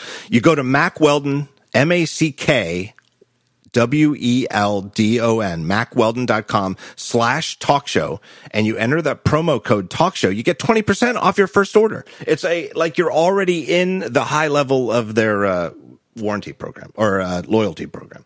Anyway, the stuff is great. I would not tell you this. I know that Marco always says it when on ATP. I wear their stuff all the time because it's, it's just fantastic. Why wouldn't I wear it? And I get annoyed great. when I run out of like Mack Weldon socks and I have to wear other socks. I'm like, this sucks. This, these, so- these socks suck. And I'm like, I should buy more socks so that I never run out. Anyway, uh, home stretch of the show. We got, I guess we have to talk about the iPad Pro, which is to me, sort of the it's a it's a fantastic product. It It is and and I described it in my review as pound for pound, dollar for dollar, the best computing hardware on the planet today, and I believe that. And yet, I'm totally Hmm. know if unexcited. I by it. agree. Well, what would you say is better? What's what's a better uh, as a hardware? The hardware? M1 product? MacBook Air. No, because the the See, I think you're talking about the overall experience of using the device. I'm talking like you don't even really wake it up. Just like or or like You don't really wake up the M1 MacBook Well- Air either. You open it up. I mean, that's but like what I'm saying is like it, it- clearly the Air- the iPad is a better product. It has a much better display than than than the iPad than the MacBook Air. It's that is true. I will give you that. But way better uh, display. I mean like if you're if you wanted to have like if you're if you're taking like most people and you say all right you're going to have only one thing you're going to either have an iPad or a Mac like you're not going to have both so like if you if you had to pick just one of those things I think you'd have to pick the Mac for most people because you know unless they have like you know very low needs but there are so many things still on iOS where like okay Yeah. a lot of this stuff that you do is really nice and easy and better than on the Mac but then you hit a wall that something that iOS makes difficult or impossible and then it's like well you can either become an extreme iPad power user to get over this wall or you can just do it on a computer the way you already know how to do it See, but that, it's it's like I I. I I, I feel like I'm not expressing myself well. Maybe I didn't write it well either. Then uh, it's it's like I'm not saying. I would rather have a a uh, a Dell laptop running Mac OS than the the iPad Pro. If if if I could have a Dell lap, you know, piece of shit, a, a total piece Yeah. of crap, the worst possible, because I'm so. well, do you have to use the Dell trackpad well, even even if I mm. did, I, I don't know what I would do, but I, I'm so plug in a mouse that's what I, would do I, am so mentally invested in the Mac way of doing things that I would use anything running the Mac instead of an iPad if it was my only device. So I'm not talking about the overall experience of buying it and owning it and using it as your own thing.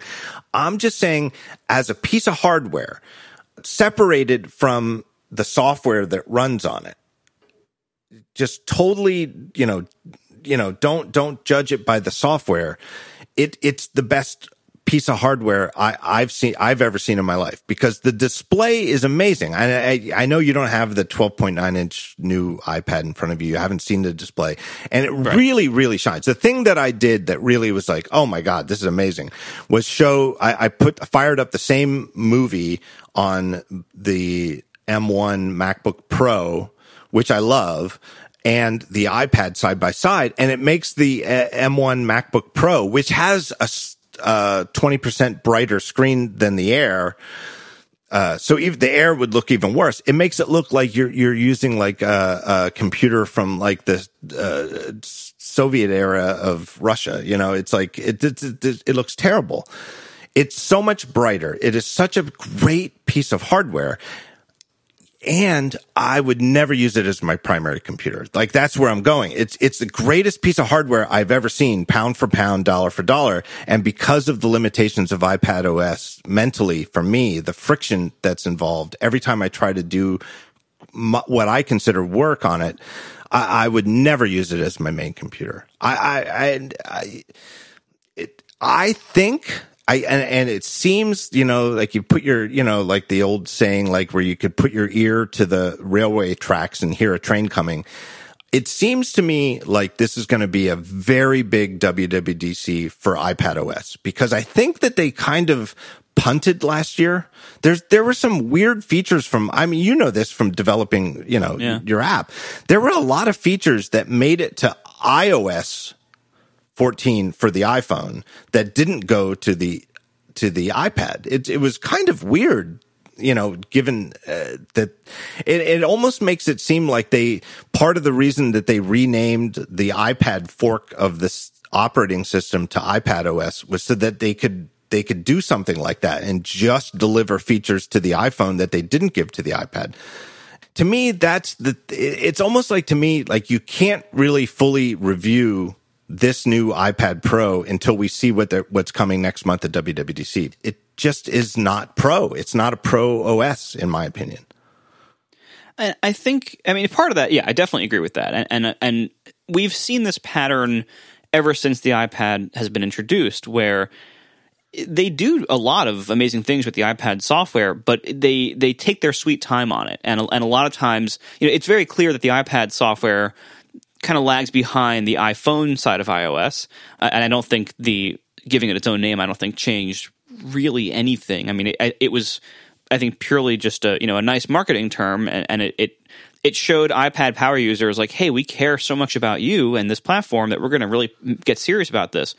But I don't, I don't think they have really gotten significantly more serious about it than they did before. I, I think we're we're on a similar cycle where the iPad is getting power user upgrades, but you know maybe every like two to three years, things actually are like substantial about it, um, and there's still really kind of glaring holes and awkwardness in things like multitasking or file yeah. handling or things like that that that that are just very easy to do on Macs and PCs right. that that still on iPads you, you still have to be kind of a power user to do a lot of this stuff. And I mean, God, I, I am a programmer and an iOS power user, and I still can't smoothly use iPad multitasking. Yeah, it's, me too. It's unbearable to me. Like I, I it's it, the whole thing feels slow and unpredictable and and awkward and unintuitive. And, and I, I still don't think Apple has solved that. And right. and I think the if anything the um, the system they introduced whenever this current one was introduced maybe two years ago, I think it made it less intuitive than before because now you have this weird like like uh, our friend CGP Grey uh, called it like the buddy system of apps where like once you like pair up two apps in split screen mode if you like switch away and you try to switch back to one of those apps it'll bring up both of them as the right, pair. right. And like and I think that's that's one of those things that uh, you know they should have tested it and maybe it shouldn't have been released. And instead that's how it's been for the last two years. Right like, and, I, and yeah. I think the whole multitasking system like it's full of things like that where it works in a way that maybe this maybe it seems like a good idea like in in development or in demos but once actually once actual people try to do it it's so often doing not what you wanted it to do or what you want to do is like all right i have this app on screen i'm trying to make it bigger or smaller or get rid of it. How do i do that? And the thing you try to do to do that doesn't do it. And you kind of can't figure out like how how do i do this? And it, uh, it, it's just it, it's a very confusing and error prone process for me whenever I try to do it. And and I'm a programmer. I I I, I have nothing to add to that other than uh, Chef's kiss. That was that's a perfect synopsis. Um, Marco, thank you for being here. Uh, I, I I might you know have you if, if I show up at your beach house, you know.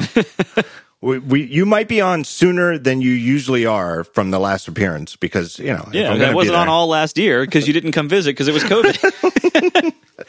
and the last time we, I have it in my Skype window when we open it up tonight. The last time we did an episode on Skype was February fifteenth, twenty eighteen. that's that's a very long time. That feels like a lifetime ago. uh, uh, my thanks to you. Everybody knows where they can find you. ATP.fm is the uh, accidental tech podcast show. Uh, Overcast, of course, is probably how most people are listening to us right now.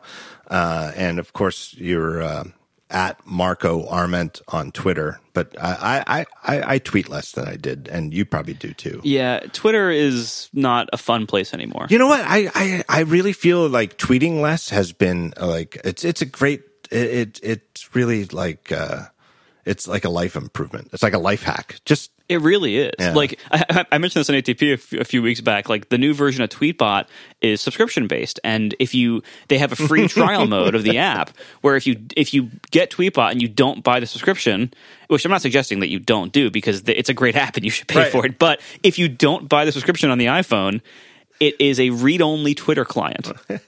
and I consider this actually kind of a feature.